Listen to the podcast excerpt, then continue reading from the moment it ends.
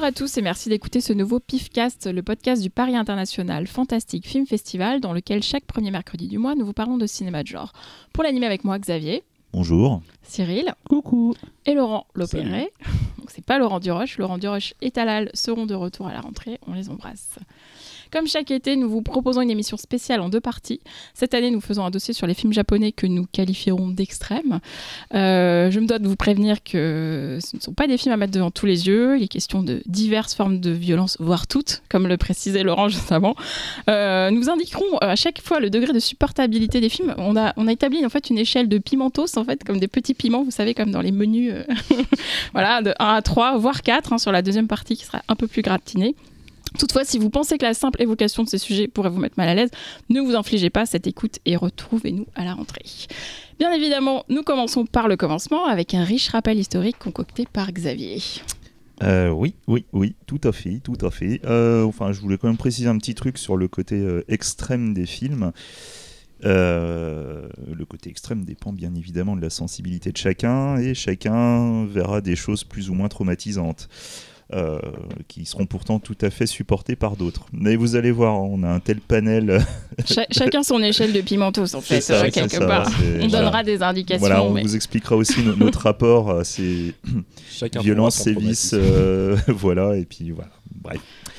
Euh, euh, le Japon, c'est quand même, voilà, je pense que tout le monde connaît le, le- le- le- à quel point dans tout ce qui est euh, histoire, légende, euh, toute la culture est particulièrement riche. Euh, les légendes ont toujours été euh, très, à la fois riches, mais aussi pouvaient être extrêmes.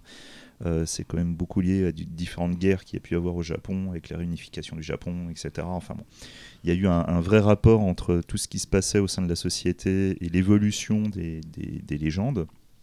Euh, c'est même, euh, on pourrait même dire que jusqu'à l'heure actuelle, ça continue, puisque les, légendes d'époque, finalement, ont été euh, soit modifiées, voire remplacées par tout ce qui est légende urbaine actuellement. Si vous ne savez pas, au Japon, les légendes urbaines, c'est vraiment quelque chose de, très très fort et qui est justement une source d'inspiration majeure de la J-horror, en l'occurrence. Bref. Donc, au fur et à mesure de l'histoire du Japon, les, autant les légendes que la religion ont, ont montré des scènes qui pouvaient être assez euh, gratinées. Si vous voyez la représentation de l'enfer dans le bouddhisme, c'est déjà une, première porte d'accès qui est quand même pas très sympathique. Mais voilà, bon, il y a un moment, je vais pas vous faire l'intégralité de l'histoire du Japon. Donc on va commencer tout simplement euh, en 1814.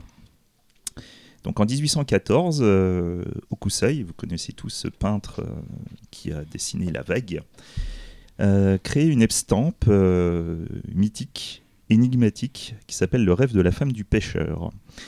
Et en fait, cette, cette estampe, c'est une estampe érotique très particulière, puisqu'on va y voir une femme qui est littéralement emboîtée avec deux pieuvres dans une sorte de relation euh, sexuelle très très prononcée, mais néanmoins poétique.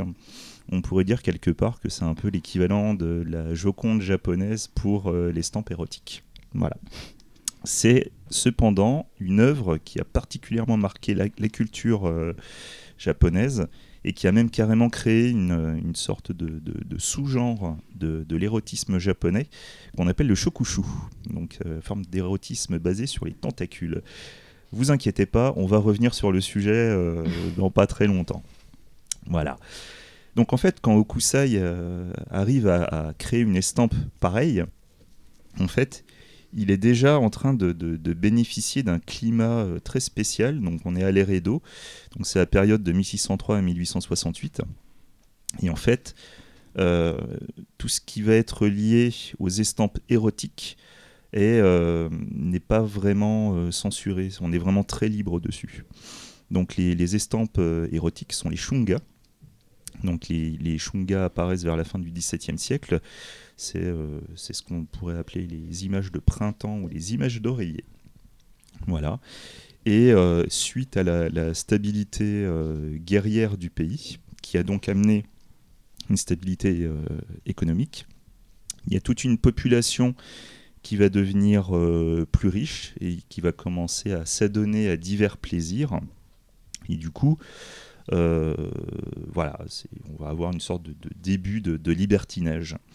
Et donc du coup, de ce libertinage va découler les estampes érotiques. Et les estampes érotiques vont avoir une place assez particulière dans la culture japonaise, puisque ce n'est pas juste une grivoiserie, c'est aussi quelque chose qui va être euh, de l'ordre du cadeau, par exemple pour les mariés, les jeunes mariés, on a l'habitude de, donner une estampe euh, érotique, mais ça va aussi être des, euh, des porte-bonheur, que ce soit pour les samouraïs ou dans les maisonnées.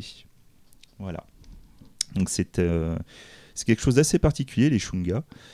Pour l'instant, je ne vais pas vous en parler plus, mais je vous plante une petite graine pour plus tard. Il faut, aussi ajouter un, petit truc, c'est qu'en fait, les, les shungas sont des, choses qui ne sont pas uniquement réservées aussi à la, bourgeoisie, c'est des, des, choses en fait qui sont très très populaires, parce qu'en fait, Edo à l'époque euh, est constitué euh, pour plus de moitié en fait euh, d'hommes seuls qui viennent de, villages aux, alentours, qui viennent rester, qui restent plusieurs années en fait pour travailler, avoir un peu d'argent et qui ont, qui vont après retrouver soit leur famille, soit aller se marier, et qui ont besoin de se divertir sexuellement, en tout cas sur place. Pendant quelques années, qui vont, donc ils vont avoir accès à ça, ils vont avoir accès aussi aux maisons closes. Et en fait, effectivement, il y, a, assez peu de puritanisme à l'époque. Et justement, vis-à-vis -vis du puritanisme, il y a une autre, euh, il y a un autre courant qui va naître aussi euh, pendant l'ère Edo, qui est donc le Musani. Donc le Musani, euh, là par contre, est un courant qui va nous intéresser beaucoup plus, qui est, est un courant particulièrement sanglant. En fait, c'est simple, ce sont des estampes qui vont représenter des, atrocités ou des scènes de torture et qui sont généralement basés sur euh, des légendes, euh, des histoires connues, mais aussi euh, des faits historiques ou des faits divers. Donc l'artiste principal, celui qui, qui, va vraiment marquer toute son époque, pas sur le moment bien évidemment, mais qui va carrément changer, on pourrait dire quelque part, tout le cours de la culture japonaise, c'est Yoshitoshi. Et en fait, en 1866, il va créer une, une série d'œuvres qui s'appelle Les 28 meurtres célèbres en verre. Et c'est une, une, suite euh, d'estampes euh, vraiment fascinantes. C'est, pour essayer de comprendre, c'est des, des, des, scènes particulièrement cruelles et sanglantes, mais toujours montrées avec beaucoup d'élégance. Et toujours, ce sont des, des, instants, on pourrait dire des, instants prégnants, quelque part, où toutes ces images, en fait, il y, y, a une sensation de mouvement à l'intérieur c'est pas juste une description, c'est littéralement une action qu'on voit en une image. C'est ça un instant prégnant. Voilà. Donc c'est un style très particulier, mais qui a eu, euh, qui a eu un succès absolument dingue. Euh, Yoshitoshi, lui, euh, en fait, il a, il a, il a utilisé en fait ce, procédé pour, pour en fait parler de la société, pour critiquer le déclin social et moral, c'est quelqu'un qui a été qui a été grandement marqué aussi par la mort de son père et qui a subi beaucoup de lois euh, qui à l'époque étaient quand même euh, plutôt sévères à l'époque du enfin ce sont les lois du shogunat Tokugawa et donc du coup en fait pour exorciser ses démons un ensemble de douleurs etc c'est pour ça qu'il a commencé à, avancer dans ce courant et c'est un courant qui, a, euh, qui est aussi à l'origine d'un futur autre courant dont je vais bientôt vous parler, qui est l'Eroguro. Donc euh, voilà, quoi, ce, c'est, c'est, en fait, même à l'heure actuelle, il y a encore des, artistes qui travaillent euh, dans le genre Mousani. vous pouvez trouver des, des, recueils de, des recueils de, de, de Mousani récents qui sont. Enfin, c'est c'est assez fascinant. Quoi. C'est, euh, très joli tout en étant un petit peu dérangeant. C'est euh, très très impressionnant. Et une des conséquences majeures même pour la culture actuelle, c'est à la fois dans le manga, ça vous vous en doutez, mais y compris dans le cinéma et euh, dans la, représentation de la violence et la représentation du sang. Clairement, c'est le Musani qui, qui a amené les images que l'on connaît. Donc du coup, suite au Musani, je vais vous parler donc de l'eroguro, euh, qui est pareil une, donnée euh, majeure de la culture japonaise. Donc l'eroguro, c'est un mouvement artistique et littéraire qui est apparu vers 1930, qu'on attribue à Edogawa Rampo. Donc Edogawa Rampo, c'est peut-être un des plus grands auteurs de tous les temps. Vous connaissez peut-être pas forcément beaucoup en France. C'est le Lézard Noir surtout qui a édité, ses romans. Il y a des, beaucoup de mangas en fait qui ont été adaptés de ces nouvelles qu'on peut trouver. Donc euh, Edogawa Rampo, euh, c'est euh, donc voilà l'équivalent de Edgar Allan Poe. Voilà, vous remarquez la différence de sonorité, c'est normal. Là. Hein. ressemblance même. Voilà. et les romans ou nouvelles, voilà, on peut vous citer La Bête aveugle, L'île Panorama, La Chenille, La chaise humaine. Voilà. Donc tout cet ensemble de, de ce que je viens de vous donner, donc les Shunga, les Musani, ont créé quelque chose, une sorte de base et en fait, lorsque le Japon s'est ouvert à l'extérieur, les auteurs se sont pris en pleine gueule le surréalisme. Euh, ils ont découvert le Marquis de Sade, Georges Bataille, et euh, mais, étant donné qu'il y avait quand même à l'époque une censure qui était particulièrement marquée, en fait, tout cet ensemble d'éléments se sont mélangés pour arriver à l'Eroguro, et qui est vraiment une réponse euh, très tranchée à la censure de l'époque. Les Roguro, c'est un des courants majeurs euh, purement japonais. Là, on est vraiment un truc, euh, c'est très particulier. Et c'est peut-être un des courants qui a le plus marqué l'intégralité des artistes euh, jusqu'à l'époque actuelle, et à peu près dans tous les arts. Donc c'est vraiment, vraiment énorme les Roguro. C'est vrai qu'en France, quand on entend parler, c'est toujours de manière un petit peu péjorative. On, on, a toujours en tête un truc très déviant, mais c'est pas juste du déviant.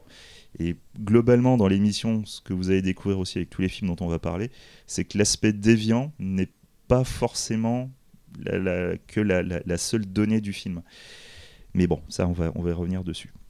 Bref, en tout cas, euh, tous ces éléments-là restent quand même très, ancrés aussi euh, sur les légendes dont je parlais au début. Et euh, bah, comme par exemple, j'ai parlé du bouddhisme, il y, a une, il y a un exemple assez parfait euh, que je peux vous donner. C'est que si par exemple euh, on va parler de la notion d'enfer au Japon, il faut savoir que ce concept d'enfer est très différent du nôtre. Euh, en fait, le concept d'enfer au Japon, c'est un mélange de bouddhisme, de shintoïsme, avec du christianisme aussi. Et c'est ce mélange de concepts a arrivé à créer une sorte d'univers vivant qui va euh, est même plutôt fluctuant, donc au gré, au gré des siècles, mais même au gré de ce qu'il y a à l'intérieur. Et en fait, euh, typiquement, en exemple, quand vous vous avez vécu, vous avez forcément péché. Du fait que vous avez forcément péché, vous allez donc traverser les différents cercles de l'enfer. Et ces cercles, en fait, vous allez les vivre en fonction des actions que vous aurez faites et de, tous vos péchés. Donc on a on est arrivé à quelque chose de très euh, très personnalisé et finalement, c'est là qu'on se rend compte que euh, la, vision, même dans l'extrême qu'on peut avoir, est quand même très axée sur l'humain et pas juste sur des, euh, des, grands concepts ou des grandes lignes. Donc du coup, pour commencer, eh ben, on va commencer avec Jigoku.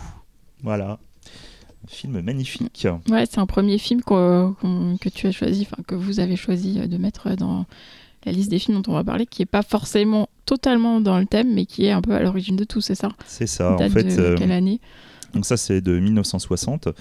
Euh, on aurait pu prendre d'autres films bien évidemment, mais Jigoku a l'avantage d'être euh, légendaire, d'être très souvent cité euh, dans les listes, on va dire, de cinéma extrême, même si en réalité il l'est pas vraiment. Surtout, c'est ce qui va vraiment permettre de, montrer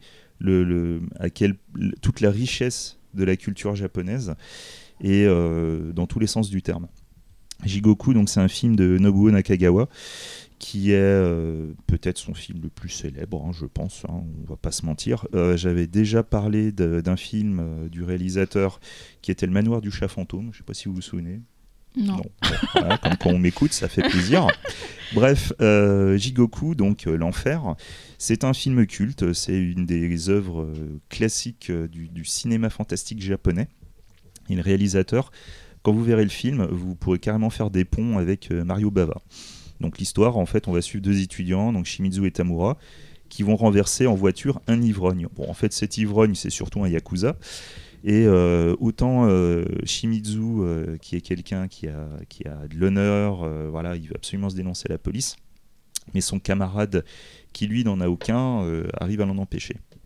évidemment, il va être tourmenté par sa conscience et ben, toute action des conséquences. Voilà. Donc, euh, en fait, Nobuo Nakagawa, c'est euh, là, je, vous parle donc d'un film qui suit une série de neuf films d'horreur qu'il a pu réaliser. Dans l'autre, euh, un des autres films d'horreur que vous connaissez peut-être, c'est Histoire de fantômes japonais qu'il avait réalisé juste avant en 59, qui est un mélange de, films de kabuki, enfin de kabuki et de, films gothiques. Et voilà, quoi, Histoire de fantômes japonais et Jigoku sont très souvent considérés comme des pièces incroyable du fantastique japonais.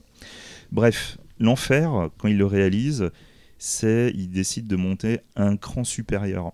Le film est très particulier, il a une construction très bizarroïde, puisqu'en fait, on va suivre la vie terrestre d'un homme rongé par la culpabilité et tout ce qui va arriver dans sa vie de grave, jusqu'au moment où, oui, je fais du spoil, mais Laurent n'est pas hmm. là, Laurent, c'est pour toi.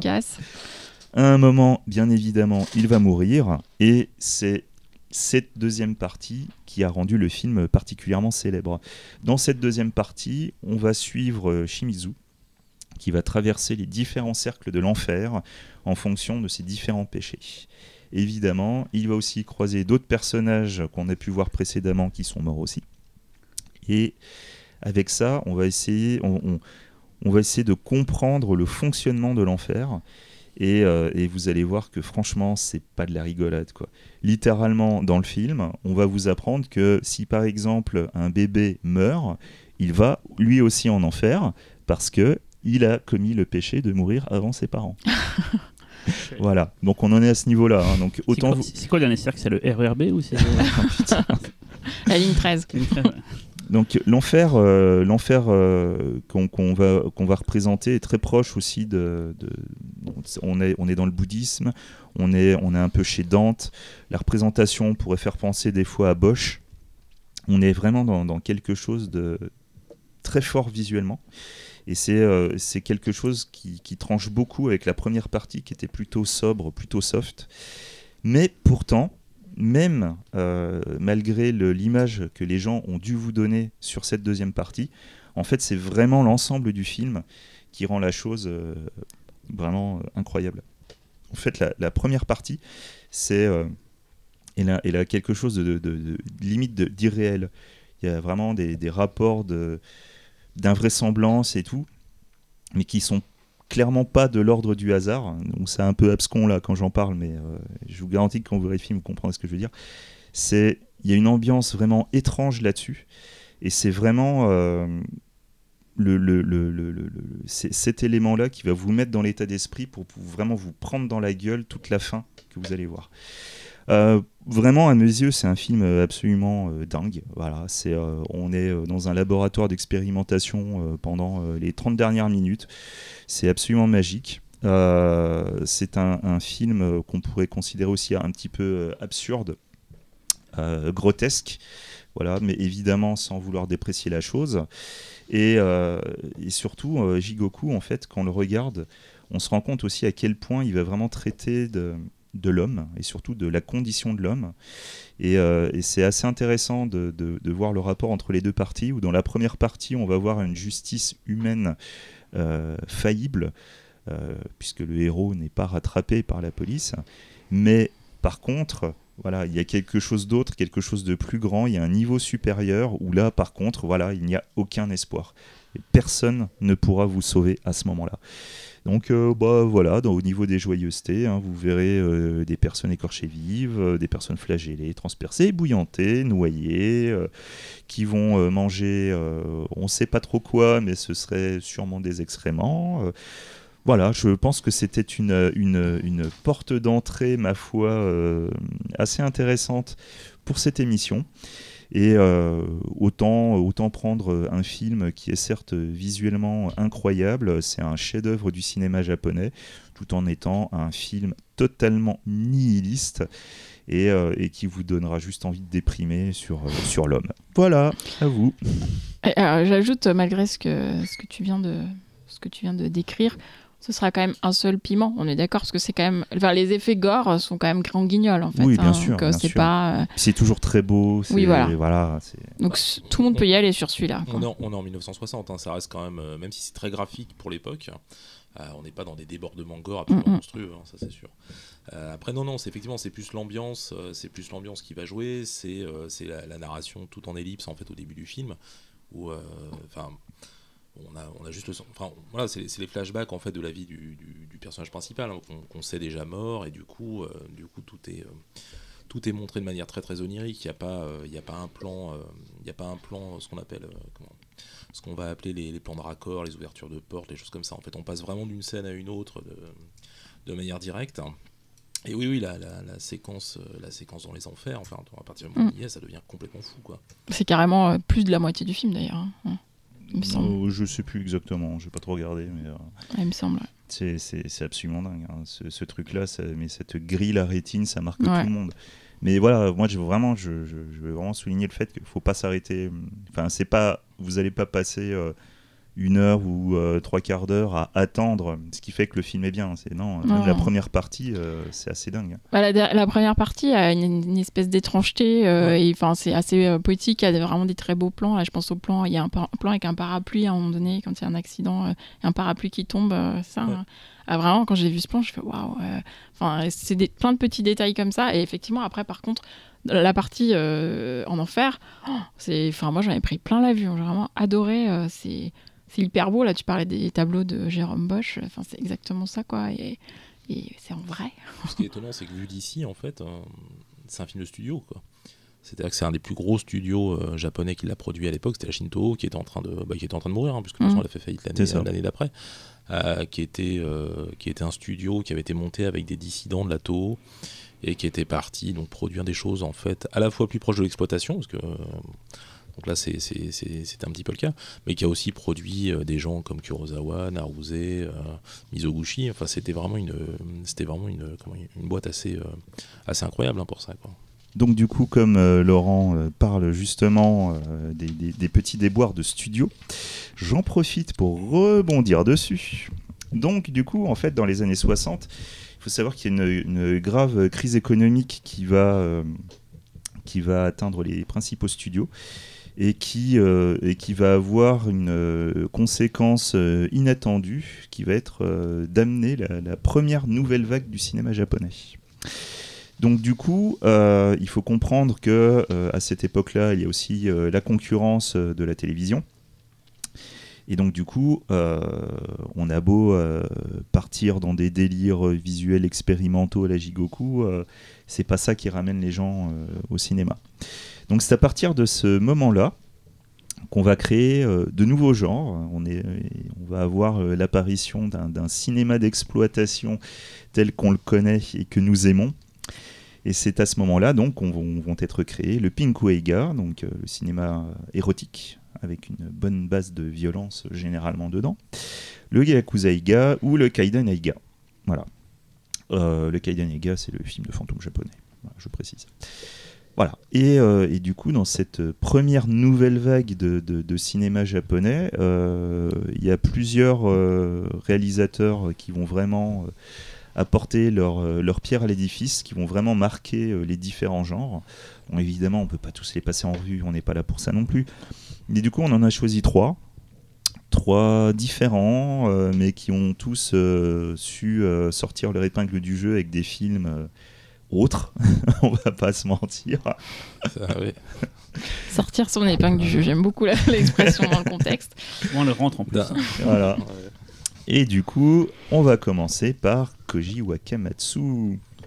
Donc euh, Koji Wakamatsu, si vous ne savez pas qui c'est, c'est un peu euh, c'est un peu un des enfants terribles du cinéma japonais, tout en étant considéré comme un poète. C'est euh, c'est un homme euh, révolté, littéralement. Alors lui, c'est un vrai de vrai, hein, un pur un dur.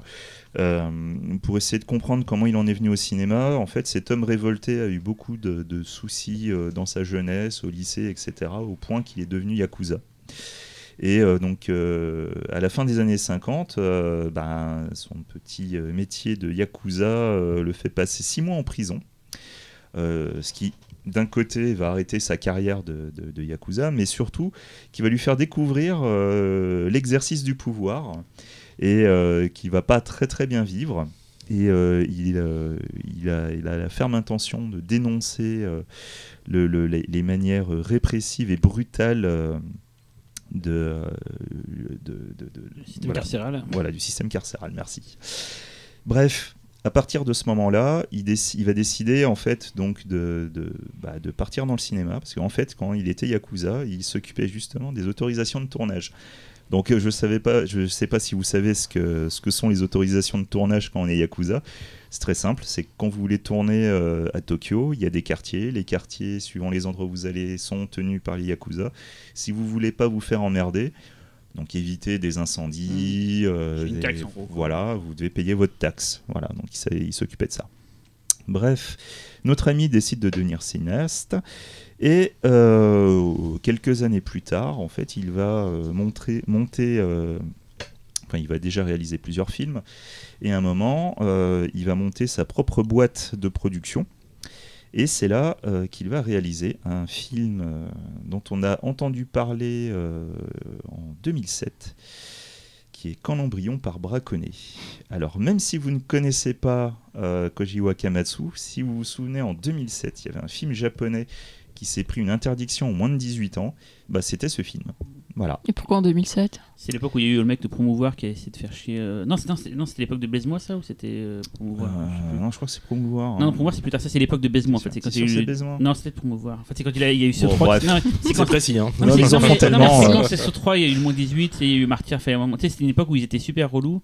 Et, euh, et le moins 18 n'existait plus trop. Il est ressorti un peu des cartons. Et c'est avec ce, il y a ce film-là qu'en fait, le moins 18 qui existait quasiment plus, qui n'est pas le X, mais Mm. qui est le moins 18. c'est un- C'était un peu compliqué tout ça. Il y avait une sorte de Mhm. flou juridique. Et c'est ce film-là, effectivement, un tout petit film, c'était Zootrope qui le distribuait Ouais. et, et qui s'est pris. Parce et- qu'ils l'ont ressorti en salle à ce moment-là ouais, c'est mais comme c'est un Ah. petit distributeur, il a pas pu aller franchement euh, au credo c'est pour euh, faire un peu de publicité là-dessus pour dire attendez, c'est pas normal et tout. Et en fait, c'est passé un peu à l'as, tout le monde s'en foutait. C'est un, un film japonais obscur, d'un distributeur obscur, donc euh, c'est un peu passé à l'as, mais effectivement, c'est lui qui a plus ou moins créé tous ces petits problèmes qu'on a eu sur les moins 18 et X. euh. C'est ça. Mmh. C'est ça. Et précisément, interdiction moins de 18 ans, euh, parce qu'il montrait une image dégradante de la femme. Mais on va en parler. Euh, bref, en tout cas, Koji Wakamatsu, euh, certes pas très connu, mais c'est quand même un gars qui a créé, enfin qui a réalisé plus d'une centaine de films au final. Euh, Il n'y a pas beaucoup de ces films qui sont sortis d'ailleurs. Il y a un coffret ou peut-être deux Koji Wakamatsu qui sont Ouais. sortis.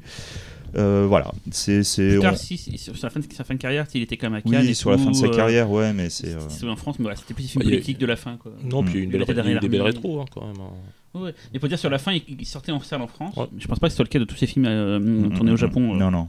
dans les années 80-70, euh, voilà, ça c'est sûr qu'il s'en sortait pas.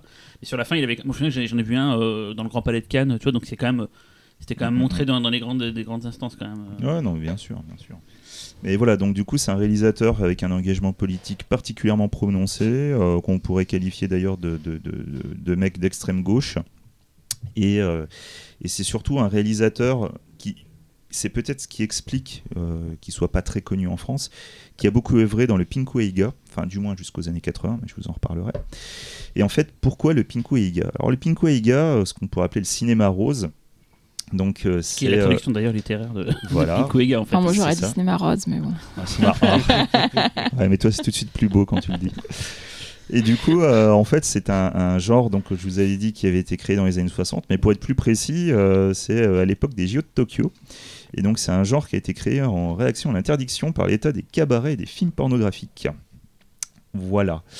Donc l'idée, c'était de créer un genre cinématographique dans lequel il fallait en montrer le plus possible, mais sans se faire défoncer par la censure. Donc euh, ça nécessitait du coup un mélange de système D, et il fallait être euh, très, euh, très, très inventif. L'art du cadrage. C'est ça.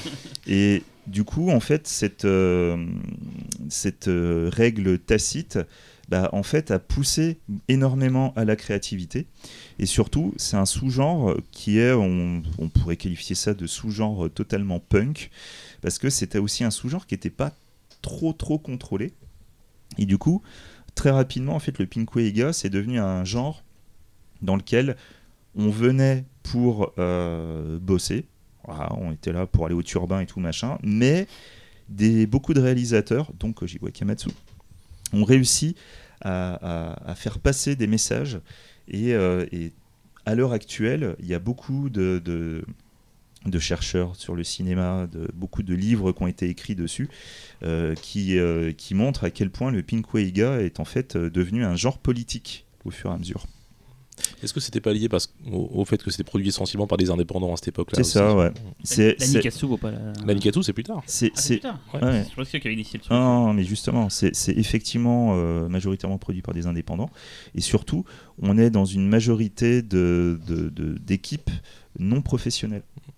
C'est pour ça que je parlais aussi de- du côté punk. C'est vraiment, c'est voilà, les mecs qui venaient, euh, limite, ils découvraient comment on utilisait une caméra une semaine avant, quoi. Tu vois, c'est, on en était à ce niveau-là. Après, la plupart des mecs qu'on connaît, genre les surnotions, les Takeshi Miike, ont commencé là-dedans aussi, euh, Voilà. dans les films à guérilla, les choses comme ça, fait, euh, ça, ouais. par l'énergie de, de vouloir faire des trucs, mais sans savoir comment ça se fait. Quoi. C'est ça, exactement. Et du coup, ce qui est intéressant, c'est c'est d'aller d'aller gratter un petit peu. Alors évidemment, attention, hein, tous les Pinkwaiga sont pas politiques. C'est très compliqué d'arriver à faire la différenciation entre un mec qui va euh, qui va montrer des sévices faits sur euh, à une femme et à côté un mec qui va te filmer les mêmes scènes pour te montrer la place de la femme dans la société pour te dire que la femme de la société japonaise est brimée et que c'est pas normal et Mhm. machin la subtilité, des fois, elle est. Elle, très nous elle paraît évidente à notre époque, mais peut-être qu'à l'époque c'était euh, moins. Ben, ça dépend, ça dépend. Mais du coup, voilà, quand l'embryon part braconné, en fait, si, si celui-là, je tenais à en parler, c'est justement, je trouvais que c'est un exemple parfait pour, euh, pour parler du Pinkwaiga. Parce que, tu vois, tu dis, même à l'époque actuelle, euh, voilà, on le voit. Bah, la preuve, en 2007, il- voilà, tout ce qu'ils ont retenu, c'est image dégradante de la femme. Et je ne suis pas d'accord avec cette assertion. Je ne sais pas si vous serez de mon avis, on verra. Mais bon, donc je vais m'essayer à cet exercice particulièrement difficile. Ne se prononce pas. Donc voilà, euh, mesdames, ne m'en voulez pas si vous n'êtes pas d'accord. euh, voilà. Je- voilà. Bref, Tu n'es qu'un homme. voilà, je ne suis qu'un homme. Bref, en tout cas, il y a un truc qu'il faut comprendre sur Koji Wakamatsu, euh, et je pense que son style de vie euh, l'a démontré euh, précédemment. Il a dit que pour lui, la violence, le corps et le sexe font partie intégrante de la vie et forment la dynamique de l'existence de l'humanité. Cette phrase, c'est littéralement son cinéma. Donc, euh, pour préciser, euh, Koji Wakamatsu, il a quand même participé à l'Empire d'essence de Nagisa Oshima. Donc euh, voilà, vous pouvez quand même le prendre un minimum au sérieux. Et donc du coup, en 1965, donc, il va monter sa boîte de prod Wak- Wakamatsu Pro. Et en 66, il va avoir un jour euh, une idée. Voilà. Euh, il voit la, pluie euh, tomber, voilà. Et puis à un moment, il a, cette idée en fait de créer un film avec deux acteurs dans un appartement vide. Voilà. Donc du coup, il va faire appel à un ancien, à son ancien assistant réel, qui, euh, qui écrit au cri des, scénarios, donc il s'appelle euh, Masao Adachi. Donc euh, du coup, il lui parle de, cette idée, donc il veut faire un truc purement minimalisme. Et, et du coup, le lendemain, Adachi revient avec un script. Voilà, 24 heures après, il revient avec un script. Donc Wakamatsu le lit, et lorsqu'il le lit, il se dit ah ouais non, ça va peut-être pas être possible, on peut pas, on peut pas exploser les murs d'un bâtiment, euh, ça va pas le faire, c'est compliqué.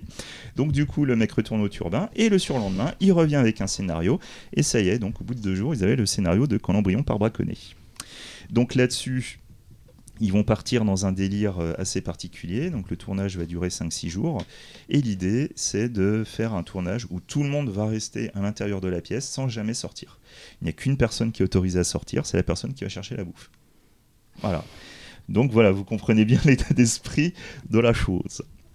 Oh, c'est bon, on l'a vécu pendant le confinement, on voit ce que c'est, euh, c'est un peu moins impressionnant maintenant. Combien de morts à la fin du tournage? Il n'y en a pas, il n'y en a pas. il y en a 5 pas. jours, ça va, quoi. tu t'en sortis pas au bout de 5 jours, une ah, petite je deviens fou, je deviens fou. Dans une petite pièce comme ça, avec le projecteur et tout? Et donc du coup, dans Quand l'embryon part braconner, l'histoire est d'une simplicité euh, absolue. Donc nous avons un homme et une femme qui prennent un verre, qui clairement sont chacun attirés par l'autre. Il y en a un, enfin tous les deux travaillent dans la même société. Il y en a un qui est le patron de l'autre, donc elle c'est une jeune secrétaire. Et euh, après le verre, euh, bah, ils décident d'aller dans un appartement euh, pour continuer la soirée. Tout se passe plutôt bien. Et euh, même si pour le spectateur, tout de suite, il sent qu'il y a quelque chose de quelque chose qui ne va pas. clairement, lorsqu'on rentre dans l'appartement du monsieur, on se dit que voilà, ce côté minimaliste est bizarre, étrange. Et tout de suite, il y a une atmosphère, qui, une atmosphère pesante qui, arrive. Très rapidement, le monsieur va avoir des réactions euh, bizarres. Et, euh, et en fait, cette soirée qui aurait dû euh, très bien se finir, ben, finalement, va partir dans une sorte de jeu SM où le monsieur va essayer de, prendre littéralement le, le contrôle de la jeune dame. Donc c'est un film dur, tout de suite, je pense que vous l'avez compris. Euh, c'est un film euh, très abstrait, puisque clairement, euh, donc l'appartement en question, c'est littéralement la psyché du, personnage homme. Et en fait, c'est une œuvre que je trouve absolument admirable, parce que il y a un souci de minimalisme, franchement, ce n'est que deux acteurs dans, quelques pièces d'un- appartement. Il n'y a que la scène du début qui, est à l'extérieur sous la pluie. Et c'est tellement bourré de sens. Euh, après, je comprends aussi qu'on puisse ne pas forcément euh, voir exactement où le réalisateur euh, veut aller. Mais bon, je pense que vous irez de, vous-même. Donc en fait, toute la magie du film, c'est littéralement de montrer cette relation sadomasochiste avec cet homme bourré de frustration qu'on va comprendre au fur et à mesure en ayant des flashbacks de son passé. Flashbacks de son passé, bien évidemment. Euh, et euh, voilà, je, me marre moi-même. Et surtout, c'est euh, c'est aussi son rapport aux femmes. Parce que ce qui va lui faire péter un fusible, c'est qu'en fait, la, la femme avec qui il est en train de sortir et qu'il a ramené chez lui lui fait penser en fait à sa femme qui, qui s'est enfuie un jour parce qu'elle voulait faire un enfant que lui ne voulait pas. Et elle, elle a refusé la décision de son mari et a préféré le quitter du jour au lendemain pour aller faire un enfant. Voilà. C'est quelque chose qu'il a très mal vécu. Lui-même, c'est un enfant, euh, c'est un enfant de la guerre. Et en fait, sa mère s'est pendue euh, après la guerre. Et en fait, il a un rapport aux femmes qui est plutôt compliqué. Et, euh, très rapidement, en fait, le film, vous allez voir que on est littéralement en fait dans la description de la société japonaise de l'époque, où on va carrément euh, montrer euh, des hommes euh, frustrés, des hommes impuissants, qui essayent désespérément d'imposer leur volonté aux femmes.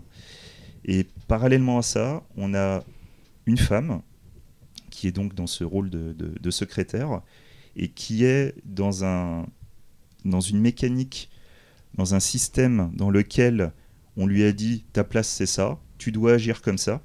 Et en fait, étrangement, avec ce jeu de rapport sadomasochiste, ben, elle va se rendre compte qu'en fait, c'est pas normal. Et petit à petit, elle va commencer à essayer de, reprendre le jeu. Elle va essayer de, reprendre la main sur tout ce qui se passe. Alors, je vais pas vous dire comment ça finit, mais du coup, euh, moi je trouve que c'est un film très fort et je comprends vraiment pas l'histoire de l'image dégradante de la femme. Parce qu'au contraire, pour moi, c'est un film que j'ai trouvé étonnamment euh, très féministe dans l'idée.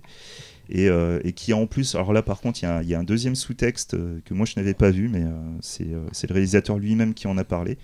C'est qu'en fait, c'est aussi une, une critique du Vietnam, où en fait l'homme c'est les États-Unis et en fait la femme c'est le Vietnam.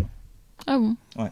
Et pourquoi les Japonais avaient un point de vue euh, là-dessus euh, à ce moment-là Bah, les Japonais, je sais pas, mais en Lui, tout cas, Koji, ouais. Koji Wakamatsu, lui, il avait un vrai point de vue là-dessus. Il trouvait que c'était pas normal. euh, c'était littéralement, les, c'était littéralement les, les États-Unis qui essayaient d'imposer leur volonté Ouais, ouais. euh, aux. Vietnamiens. Et, et voilà. Quoi. Donc, euh, ça, c'est quelque chose qui le, qui le touchait particulièrement. ouais, voilà. Donc, euh, voilà. Du coup, je, je suis curieux d'avoir votre, votre avis dessus. Bah moi je j'ai vu surtout un film euh, arty parce que c'est en noir et blanc quand même. Je sais pas, je suis pas sûre que tu l'aies précisé, mais Non, mais c'est un, c'est un super noir et blanc. oui, oui, oui. Non, mais ce que je veux dire c'est que c'est un choix artistique puisque Jigoku c'est en très belle couleur. Mais Oui, mais enfin, le- le- l'économie dans laquelle travaillait euh, Wakamatsu euh, lui c'est permettait aussi ça. peut-être pas forcément pour un premier film de, de- de faire de la couleur. Enfin, je me, je me, je me gourre peut-être, Mm. hein, mais, euh, Non, mais ça- non, ça- non. à l'é- à l'époque, c'était encore aussi un choix économique. Et, euh, et non, et par rapport à l'image, euh, alors moi, je je, je l'ai je l'ai pas trouvé spécialement choquant, mais par contre, je l'ai je l'ai trouvé un peu dérangeant parce que pour le coup, c'est pas du tout complaisant. Il n'y a pas de viol. euh, Enfin voilà, c'est vraiment des sévices et des humiliations hein, globalement. Donc je pense que c'est là où potentiellement on peut y voir une dégradation de l'image de la femme. Mais bon, euh, ça se discute parce que tu sors dans la rue et tu vois trois affiches publicitaires et t'as déjà dégradé l'image de la femme. C'est mon message personnel.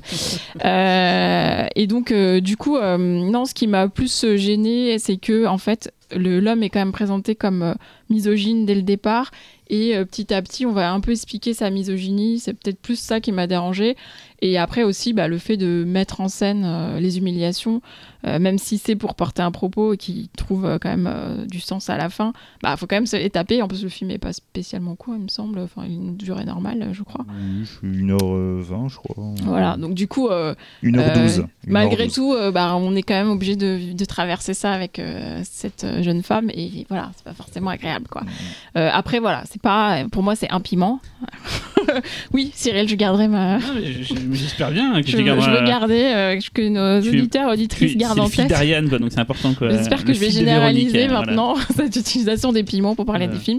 Euh, donc voilà, pour moi c'est quand même que un piment, on va dire, parce que voilà, il y a rien de hyper graphique et voilà, c'est vraiment plus euh, l'idée euh, générale, comme tu disais, l'ambiance euh, euh, qui, qui, qui, donne un espèce de malaise général. ça. voilà, donc j'ai pas adoré, j'ai pas détesté non plus, hein, mais ouais, j'ai plus vu ça comme un geste artistique, quelque chose. Enfin, il y avait pas ces sujets-là en France à l'époque, mais voilà, s'il y avait une nouvelle vague en France, ce genre de un peu de, de gestes artistiques pour parler d'un sujet euh, euh, social, euh, voilà, ça, Et- je et- mettrais ça dans cette catégorie. Et artistique, euh, voilà, enfin le, le jeu sur les cadrages, Oui, bah euh, oui, oui. tout ça là, c'est vraiment, euh, c'est vraiment étonnant quoi. C'est, euh, c'est le découpage, il est dingue quoi. Laurent. Euh, j'ai pas revu le, le film pour l'occasion. Hein. Euh, Wakamatsu, en fait, j'ai un petit problème avec. Ah. Je trouve ça extrêmement chiant. Euh, malgré le fait que je reconnaisse beaucoup de qualités, hein, mais euh, non, non, c'est- c'est c'est pas du tout, euh, c'est pas du tout mon cinéma. Hmm. Ah, moi j'ai fait l'impasse aussi parce que j'en ai vu 3-4 de Wakamatsu et à chaque fois euh, j'ai pleuré des larmes de sang. euh, pas pour ce que je voyais, mais parce que je... Tu t'ennuies. ouais. bah, le Euh, temps était ralenti, c'est un peu comme dans Primer. Il y a un Ouais. truc, je sais pas, le- ils arrivent à ralentir le temps. euh, C'est une machine qui ralentit Non, le mais je temps. suis assez d'accord. hein, les Anges Violets, ça a été les Bon, 50 on avait vu minutes les les Anges plus Violets en, longues de ma vie. en festival et, Et les c'était autres en films- salle, hein. Ouais. Et les autres que j'ai vu en salle, je me suis barré au bout d'un moment parce que j'en pouvais plus. euh, Bah, je comprends. ouais. C'est- c'est- Et encore, c'est des films de 2-3 heures, moi je te parle, hein. c'est pas des films de Ah ouais. d'une heure 10 comme ça. Peut-être une heure 10, j'aurais peut-être pu tenir, Euh, mais euh, euh, ceux que j'ai vus, ils m'ont dit 3 heures et tout. À chaque fois, bah, j'ai pas vu 3 heures du coup. Donc j'ai fait l'impasse sur les, sur les Wakamatsu là. non. Non mais justement, justement, voilà, moi après, voilà, je, en film que je conseillais, donc vous l'avez déjà descendu, donc il y avait les Anges Violets. Apparemment, il y a celui qui m'a toujours dit. Mais euh, Là, Xavier a adoré. Je l'ai mis dans la liste, c'était les piscines sans eau. M'a toujours dit si t'aimes pas j'y celui-là on dit que ça pourrait te plaire. Parce que du coup, donc les Anges Violets, la Vierge Violente, Cyril Répiste. Et donc, Cyril Répis, c'est quand même très très dur quoi. Enfin, c'est quand même, c'est c'est complètement punk hein, pour le coup. hein. C'est totalement, totalement. C'est complètement anarchiste. Euh, c'est, c'est- Tu l'as regardé, Laurent Ouais, j'ai regardé. Ouais. Ah, Du coup, du coup, qu'est-ce que tu dis Je dis, je regarde pas, en fait, Euh, t'as quand même regardé. Quoi. non, parce non, que, parce que le nom t'a fait envie. T'as fait, oh, Cyril Répis, ça a l'air sympa quand même. J'ai hein. vu quelques films euh, comportant des viols ces derniers temps, figure-toi. Deux, trois. Voilà, deux, trois pour la préparation de, de, de- de ce sujet. Euh, ce titre-là, je me souvenais pas que c'était un Wakamatsu. Je l'avais sur un disque dur, j'ai commencé à regarder, j'ai vu le nom arriver au générique, je me suis dit super.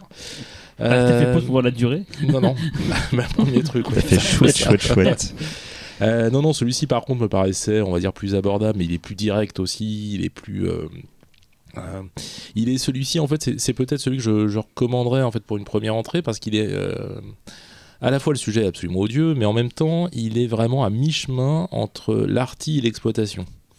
Euh, il est peut-être celui qui est le plus en équilibre en fait dessus, Hmm. mais c'est absolument n'importe quoi. Ouais. On va quand Ah même bah, pas bien se sûr, mentir. bien sûr. Et donc, bah, du coup, comme Cyril parlait de Piscine sans eau, J'adore ce titre. c'est un film de 82. Et du coup, euh, qui est sort du coup un film plus classique. Mais en fait, c'est quand il, est, euh, il arrête le pinku. En fait, dans les années 80, tu as l'émergence du roman porno euh, qui arrive. Et en fait, le roman porno, là, par contre, c'est quelque chose euh, qui est amené par les studios.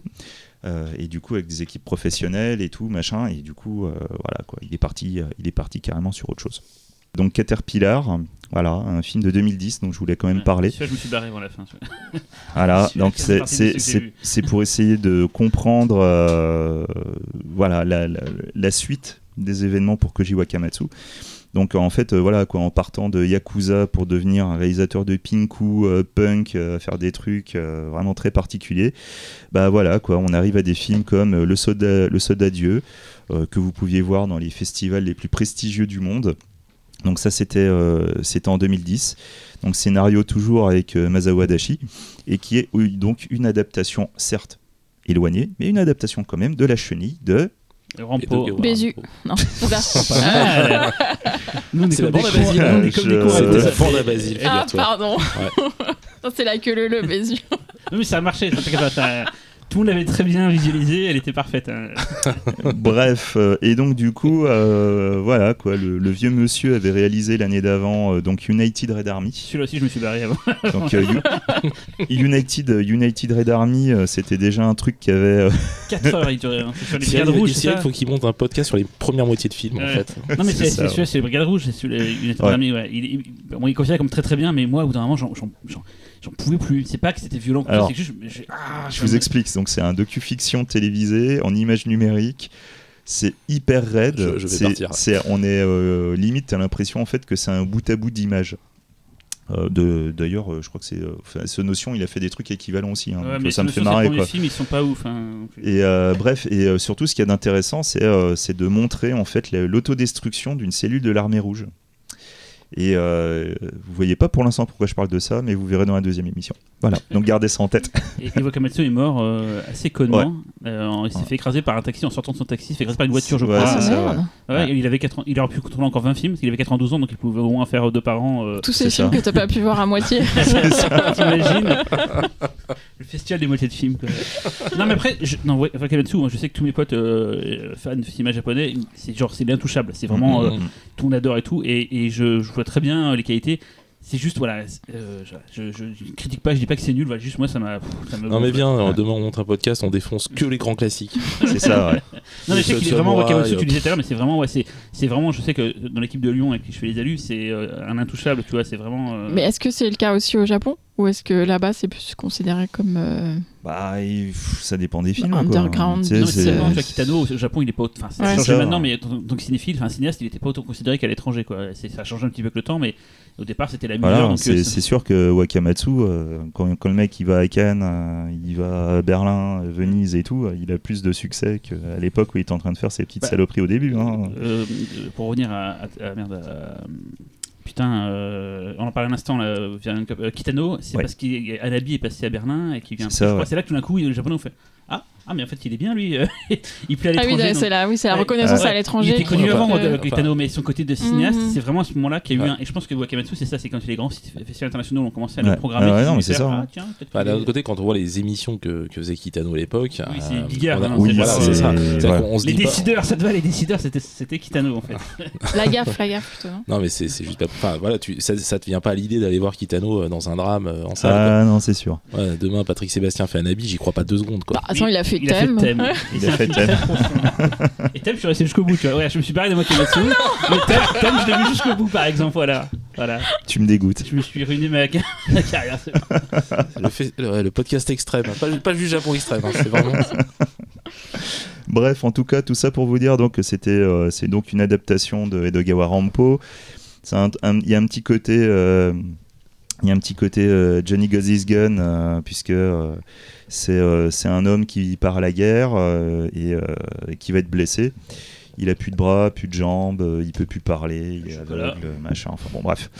Et du coup, euh, bah, en fait, il va être élevé au rang de, de soldat Dieu quelque part, hein, puisque donc il va être ramené, euh, il va être ramené au pays et euh, et du coup, il va, il va donc être redonné à sa femme. Ils vont recevoir des subventions conséquentes. Et euh, bien évidemment, bah, la femme, euh, voilà, elle va s'occuper de son mari euh, comme si c'était son mari normal, quoi. Évidemment, on se retrouve donc avec une- un homme dont les, les capacités sont limitées à manger et à bander. Donc elle va On devoir... euh, ma vie. donc voilà, elle, elle ne va pas avoir d'autre choix. que- C'est pas facile, hein, franchement. Désolé, désolé. Il est en train de nous raconter un truc super dramatique.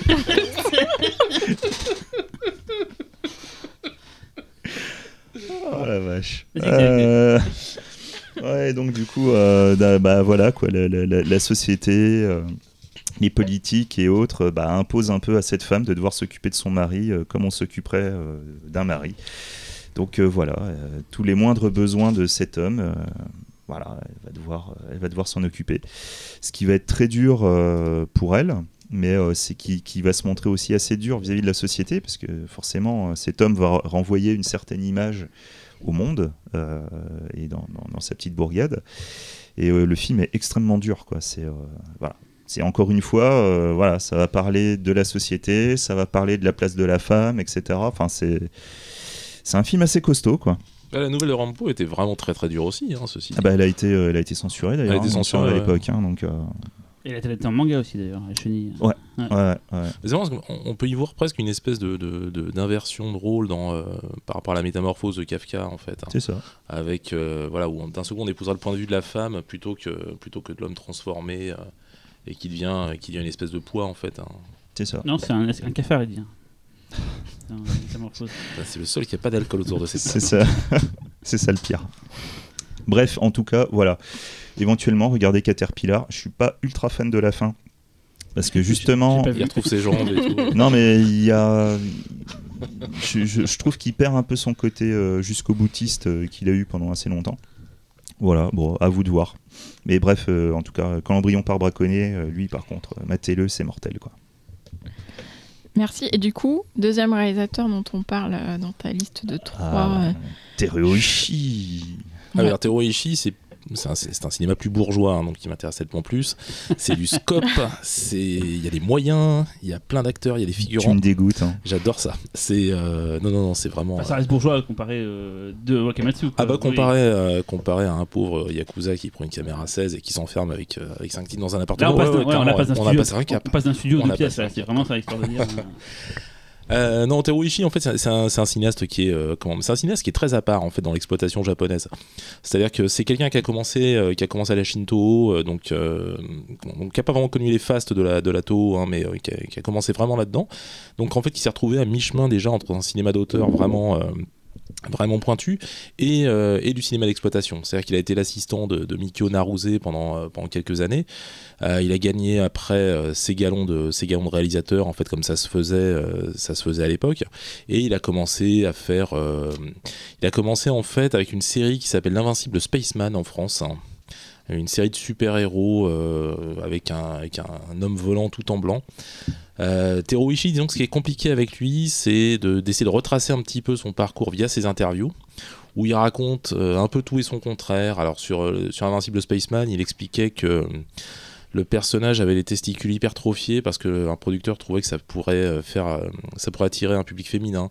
Enfin, il aime bien raconter ce, ce- ce genre de truc un petit peu, euh, un petit peu bien, idiot. connu, quoi. bien connu que les filles adorent voir les, Ah bah, les bien sûr. grosses couilles, c'est le- c'est un argument massu au niveau commercial, c'est euh, imparable. Ah, mais tu mets que ça sur l'affiche, c'est bon. Hein. Ouais. Oh, il a des belles grosses couilles, je vais aller voir ce film, tiens. bah, ça marche avec les nichons pour les oui, mecs. mais donc, euh, ça marche pas pour les. C'est ça qui est Ouais, bizarre. bizarrement, ouais, c'est bizarre, beaucoup ouais. plus compliqué que nous. Ouais. hein, quand même. Ah non, on est très basique. C'est très hein. basique. évolué, hein. j'aurais dit, mais. Euh, non, du coup, Teruo Ishii, en fait, c'est quelqu'un qui va euh, qui va épouser plein de genres différents. Donc le, film de super-héros, le film noir avec les séries des lines où il va sortir un Black Line, Yellow Line, Sexy Line, plein de choses comme ça. Et puis la la, la Shinto va couler en 61 et là, il va se retrouver en fait à être euh, à être un, un des réalisateurs attitrés de la Toei. La Toei, c'est un des gros studios aussi euh, japonais, mais qui euh, qui, qui s'est décidé en fait très très vite à pas faire dans le dans le film d'auteur et dans la reconnaissance internationale. Eux, ce qui les intéresse, c'est Fric. Probablement, oui, oui, oui. Euh, bah, quand on voit ce qu'ils demandent pour un film par festival, ouais, je pense que ça, ça joue un peu, Oh, quoi. la Théo, c'est pas mal dans le genre aussi. hein. Ouais, la, la, la c'est quasi inégalé, hein, quand Ah même, ouais. quoi. Euh, ce sont des films en fait qui sont euh, qui sont souvent vus, euh, enfin que eux-mêmes voient comme comme de la série B. hein. C'est-à-dire que ce qu'ils veulent, c'est pouvoir faire une séance et deux films. Donc c'est une économie qui est un petit peu qui est un petit peu plus basse, mais c'est une qualité de studio. C'est-à-dire ce sont des tournages en cinémascope, ce sont des réalisateurs qui ont gagné leur gagnant leur, leur galon de réalisateur. Les, chefs-op sont pas des débutants non plus. Enfin c'est vraiment C'est la classe. euh, ouais, c'est vraiment la classe, on va dire. Euh, Teru Ishii en fait arrive chez eux, va commencer à réaliser quelques films et puis va, euh, va être embauché pour faire la série des euh, Abashiri Jail. Euh, c'est une série de films en fait qui va, qui va révéler un peu Ken, Kata- Ken Takakura comme, comme une sorte de superstar. Et Teru Ishii euh, va réaliser 10 films de la série, euh, ce qui lui prendra pas beaucoup de temps hein, parce que les 10 films il va les, euh, Il va les faire en deux mois. Trois- bah, ça, va lui, ça, ça lui prend moins de 3 ans en fait. Euh, donc du coup, euh, c'est vrai qu'on a, on a tendance à gloser sur des gens comme Jess Franco en Europe, mais en fait au, au Japon, Bah, c'était- Mickey, hein. ouais Mickey qui est, euh, qu'on a 100 films je crois. Ouais, il a dépassé, il doit être à 110, 120 maintenant. 110, je pense. 100, euh, ouais, Teru Ishii en a fait que 83. Euh, mais pour le coup, en fait, euh, en fait, là où Teru Ishii va être un petit peu à part, c'est que ça va pas être un, il va pas être sous contrat avec la Toei, il va être, en freelance, ce qui arrive assez peu hein, dans cette dans cette politique de studio, et il va avoir euh, plus facilement des accointances avec les producteurs qu'avec les techniciens. Les techniciens vont lui reprocher un style un petit peu extrême. Euh, il, va le- il va même carrément dans une interview, euh, je crois dans une interview d'ailleurs pour le match spécial Asia, il va leur reprocher d'être un petit peu trop à gauche euh, et donc de de, de, de pas supporter quelques, quelques scènes de torture qu'il va mettre dans sa série justement, là, celle qui nous intéresse, les Joy of Torture. Donc 9 films, La classe. la classe totale. Alors pas tous, pas tous en fait extrêmes graphiquement, mais qui ont, qui ont un petit côté un peu dérangeant en fait. Euh, un des tout premiers là, ça va être, euh, ça va être Vierge pour le Shogun par exemple. Vierge pour le Shogun ne comporte pas de scènes de torture à proprement parler, ne comporte pas de, de, de scènes de, de vraie violence. Euh, mais par contre, on va y voir un, on va y voir un Shogun en fait qui est dans un harem entouré de femmes qui ne, qui, qui n'ont droit de connaître qu'un seul homme, c'est-à-dire lui. Et euh, on va voir une espèce de portrait de. Voilà, le shogun va être une espèce d'enfant gâté, un peu gentil, un peu naïf, tandis que toutes ces femmes euh, sont vénales et veulent s'approprier euh, sa personne et pour pouvoir lui faire un enfant et devenir un, un descendant direct. Donc en fait, au lieu de se révolter contre leur. Contre cette condition qui est quand même euh, assez, assez odieuse, euh, non, non, elles vont l'accepter, elles vont l'embrasser même, et puis elles vont, euh, elles vont aller à fond dedans, quoi. C'est non, c'est quelqu'un. En fait, Teru Ishii, c'est un cinéaste qui est très ambigu pour ça. hein. Parce que malgré tout, en fait, il a une espèce d'amour pour les frics. Il a une, il a une espèce d'ironie aussi vis-à-vis de tout ça, et c'est euh, compliqué en fait de connaître réellement, réellement sa volonté. Euh, le film dont on va parler, plus, euh, un petit peu plus, euh, longuement, ça va être probablement son film le, plus culte, euh, Horror of the Malformed Man, qui est une euh, multiple adaptation d'Edo- d'Edogawa Ranpo, euh, qui va mêler, euh, qui va mêler l'île Panorama, qui va mêler la chaise humaine, qui va faire intervenir un de ses personnages récurrents, qui n'est de toute façon pas dans les deux romans, dans les deux romans cités. Ah, C'est l'équivalent de Sherlock Holmes, je précise. Ouais, mais qui débarque. euh, Enfin bon, on, on va en parler un petit peu parce que de toute façon, pour, pour vraiment parler du film, faut spoiler comme un, faut, faut spoiler comme un malade. hein. Euh, donc l'histoire en fait ça commence sur un, un jeune homme qui s'appelle Hirosuke qui est euh, qui se réveille dans un asile de dans un asile en fait entouré de femmes nues ce qui est plutôt euh, plutôt un- voilà. Inhabituel. inhabituel hein. C'est le mot qu'on cherchait. Inhabituel. complètement désagréable et euh, qui va être qui, qui est complètement amnésique qui a quelques bribes de souvenirs d'une falaise sur une île Euh, il sait absolument pas d'où il vient et euh, on le ramène gentiment dans sa chambre et un, soir il se retrouve à assassiner un des gardes Là-dessus, donc, il décide de s'échapper, d'essayer de retrouver un petit peu cette île. Il va se retrouver euh, avec une artiste de cirque qui mourra assassinée, dont il va se retrouver accusé. Et, il va prendre en fait l'identité d'un homme qui vient récemment de décéder et qui lui ressemble comme deux gouttes d'eau. Là-dessus, euh, il va découvrir en fait que euh, l'île dont il rêve régulièrement en fait appartient à l'homme dont il vient d'usurper l'identité, que cet homme euh, payait son père pour un grand projet complètement, secret présent sur cette île, et il va décider de se rendre sur l'île, et là, c'est là que ça va. Ça, ça démarre vraiment, ouais. Ah non, non, non, ça démarrait déjà avant. hein. Ouais, C'est- euh, euh, déjà, moi je, trouve, moi je trouve le film assez fou, hein, mais alors une fois arrivé sur l'île, alors là c'est euh, Carnaval. c'est euh, bah, c'est Jodorowsky qui prend plus de drogue que d'habitude. Enfin, c'est euh, c'est absolument fou, quoi. C'est-à-dire qu'en fait, une fois arrivé sur l'île, on, on tombe sur une sorte de, de- on, sort, on tombe sur une sorte de, de, de docteur Moreau, en fait, mais un docteur Moreau qui serait euh, lui-même déjà très très abîmé, complètement déformé, et qui va en fait euh, qui a en fait capturé des bébés, euh, des vieillards, et qui a commencé en fait à faire une espèce de, mélange avec eux. euh, euh, pour en faire en fait des créatures déformées qu'il va relâcher après sur le Japon pour qu'il puisse après s'accoupler avec de belles femmes et, en fait abolir totalement la, la notion de beauté et de laideur. Et le film devient complètement fou à partir de là. C'est-à-dire que les visions sont complètement dingues. Il y a, on voit des femmes greffées à, des chèvres. On voit, on voit des, des- comment, des gens complètement fous en train de manger du foin. Enfin, c'est euh, lui-même en train de, nourrir ses créatures comme des animaux, mais avec malgré tout une espèce de tendresse, quoi. Et euh, là-dessus, euh, il va y avoir une espèce de catalogue d'atrocités, alors qui sont pas très visibles, qui sont pas, le film est pas graphique du tout, mais alors dans les idées, ça devient complètement taré, quoi. Alors on va spoiler hein, évidemment parce que sinon on peut pas vous faire le, le catalogue donc euh, revenez dans, dans revenez dans 5 minutes hein, si vous voulez pas le voir ouais ouais non c'est- complètement fou C'est large. c'est large. Ouais, ouais, c'est. euh, Non, non, on va découvrir en fait que, que bah donc, euh, le, le- notre, notre Hirosuke en fait est en réalité le, le, le- le deuxième fils de, de- du docteur. Du, ah non, j'ai déjà plus le nom en tête. Euh, comment c'est Jogoro Komoda, le, le- le docteur. Ah oui, oui, j'ai trouvé le titre français aussi. J'ai trouvé ça assez rigolo. Je pense que clairement il y a une petite erreur. Mais par contre, j'ai pas trouvé de date de sortie réelle hein, pour le film. Hein. C'est-à-dire qu'il- j'ai pas, je l'ai pas trouvé au, Non, pas trouvé au. CNC. Je sais Donc, même pas. euh, je, je- sais même je pas trouve s'il ça assez étrange.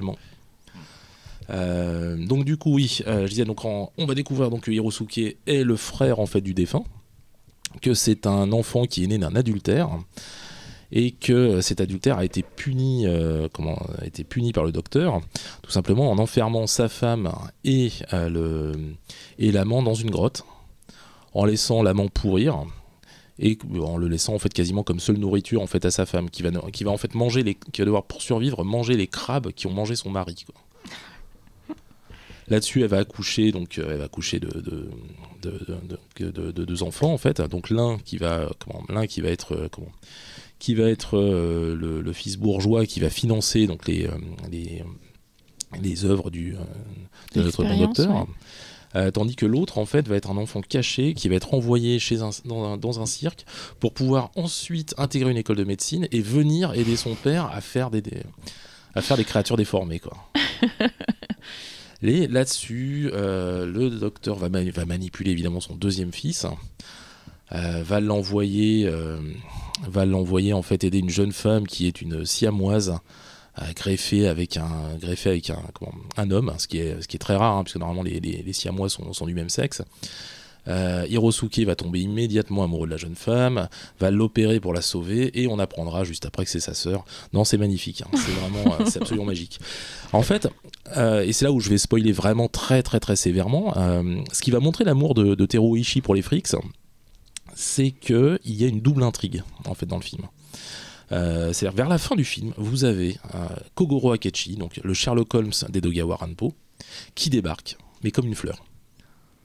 Alors, on s'y attend pas du tout. Et là, euh, il nous retrace toute la première moitié du film d'un autre point de vue, en montrant qu'il s'agit du servant de Genzaburo, donc le, frère défunt, qui a tout manigancé qui a manigancé les meurtres, qui a manigancé l'internement d'Hirosuke au début du film, euh, et qui a tout fait pour faire échouer les plans du docteur, tout simplement pour pouvoir récupérer l'héritage via, euh, via un membre de la famille qui est corrompu également. Et ces deux-là vont crever de manière euh, la plus banale possible en fait. C'est-à-dire qu'ils vont mourir, ils vont être, ils vont être punis, tout simplement parce que chez Ishii, ce plan-là est tout simplement une espèce d'escroquerie minable. Là où notre docteur, lui, va être, euh, sans être absous de ses crimes, en fait, il va être pardonné. Il va être pardonné comme une espèce de créature un petit peu pathétique qui finalement avait une espèce d'œuvre un peu baroque, un peu fofolle, hein, on est d'accord, euh, mais qui, lui, ne mourra pas à la fin du film. Alors, il, a beau expliquer les trucs, atroces qu'il aura fait à sa femme, hein, c'est-à-dire la faire violer par un bossu, euh, pour obtenir deux enfants, dont la, la demi-sœur donc de, de Hirosuke. Non, pas de souci, en fait. Euh, ça va se terminer à la fin. Elle rev- la, la femme finit par sortir de quoi 30 ans enchaînée dans une grotte, lui dire qu'elle l'aime, le pardonner. C'est magnifique. Non, le film est complètement fou pour ça, quoi. Et, et le plan final qui est magique. Mais on vous Ah bah, dira pas ce que c'est, ah non, mais c'est c'est incroyable, quoi. c'est grandiose. Non, non, mais c'est surtout, en plus, c'est extrêmement bien filmé, quoi. La photo est absolument magnifique. Euh, le docteur, euh, le, le- justement, le, le- fameux docteur, en fait, c'était le, c'était une personnalité en fait de la, de la danse contemporaine à l'époque. C'était euh, donc, c'était Tatsumi Ijikata. euh, dont j'ai appris récemment qu'en fait le Hijikata était un hommage à Jean Genet. En fait, c'est la prononciation japonaise de Genet. D'accord. Ah bah, On attend un Marcelo Prousto quelque part. ou, euh, Stephen Hawking ou je sais pas, mais, euh, mais pour le coup, ouais, ouais, celui-ci, est- alors, pour le coup, autant Edogawa Ranpo en disant vite, on peut à peu près comprendre. Ijikata, j'ai toujours pas pigé, hein, mais, euh, mais en tout cas, il avait inventé la, la- une danse en fait qui était considérée comme une danse politique à l'époque, c'était le buto. Mm.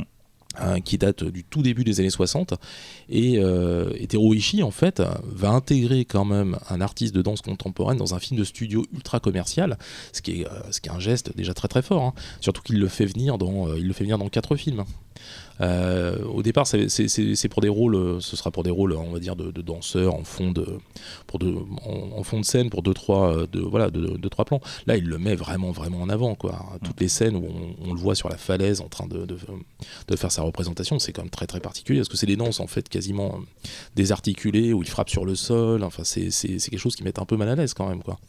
Non, non, le, le, le, le film est un, le film est un chef-d'œuvre. Je pense que c'est vraiment le meilleur Ishii, quoi. Euh, alors il comporte effectivement euh, cette scène de fin où malgré la cruauté, malgré le fait que le, docteur ait pu faire tout ça, donc il est pardonné par sa femme, qui a pourtant morflé quand même sévèrement pendant des années et des années. Ça, c'est un des problèmes en fait qu'on peut peut-être retrouver chez Ishii aujourd'hui. Euh, on en parlait un petit peu là pour Vierge pour le Shogun, mais il n'y a pas que ça en fait. C'est-à-dire qu'il y, a, quelques films en fait, on- je pense qu'on peut trouver problématiques parce que très extrêmes euh, et euh, idéologiquement un petit peu douteux parfois quoi. Euh, si on prend par exemple le deuxième sketch d'un des Joy of Torture, là, Orgie sadique de et d'eau, euh, on va se retrouver avec, avec une espèce de proto-Horror of the Malformed Man, dans le sens où il s'agit de l'histoire d'une d'une jeune femme en fait, qui a été violée par un homme déformé, qui était brûlé au dernier degré, qui a été sauvée et qui depuis ne peut plus ne, ne- ne peut plus avoir de rapport sexuel en dehors d'une de, de- en dehors de, de, de personnes en- de personnes très laides, handicapées. ouais. Et ça, c'est ce qu'il désigne comme ça. Il va, les, il va les désigner comme ça. À l'écran, ça va être des nains. Mm. Et ça va être surtout, euh, dans le clou du spectacle, un homme noir. Ce qui met tout de suite un petit peu la, la- ce, qui, ce qui met un peu mal à l'aise aujourd'hui. hein. Bah, même à l'époque, je pense. enfin, Ouais, pour je- je suis pour les Occidentaux. Ouais, je- Là, en fait- qu'au Japon, c'est Ouais. c'est curieux pour eux. C'est Ouais, quelque chose d'un peu à part, on va dire. C'est-à-dire qu'en fait, il est amené dans une séquence où euh, il est amené comme un cadeau.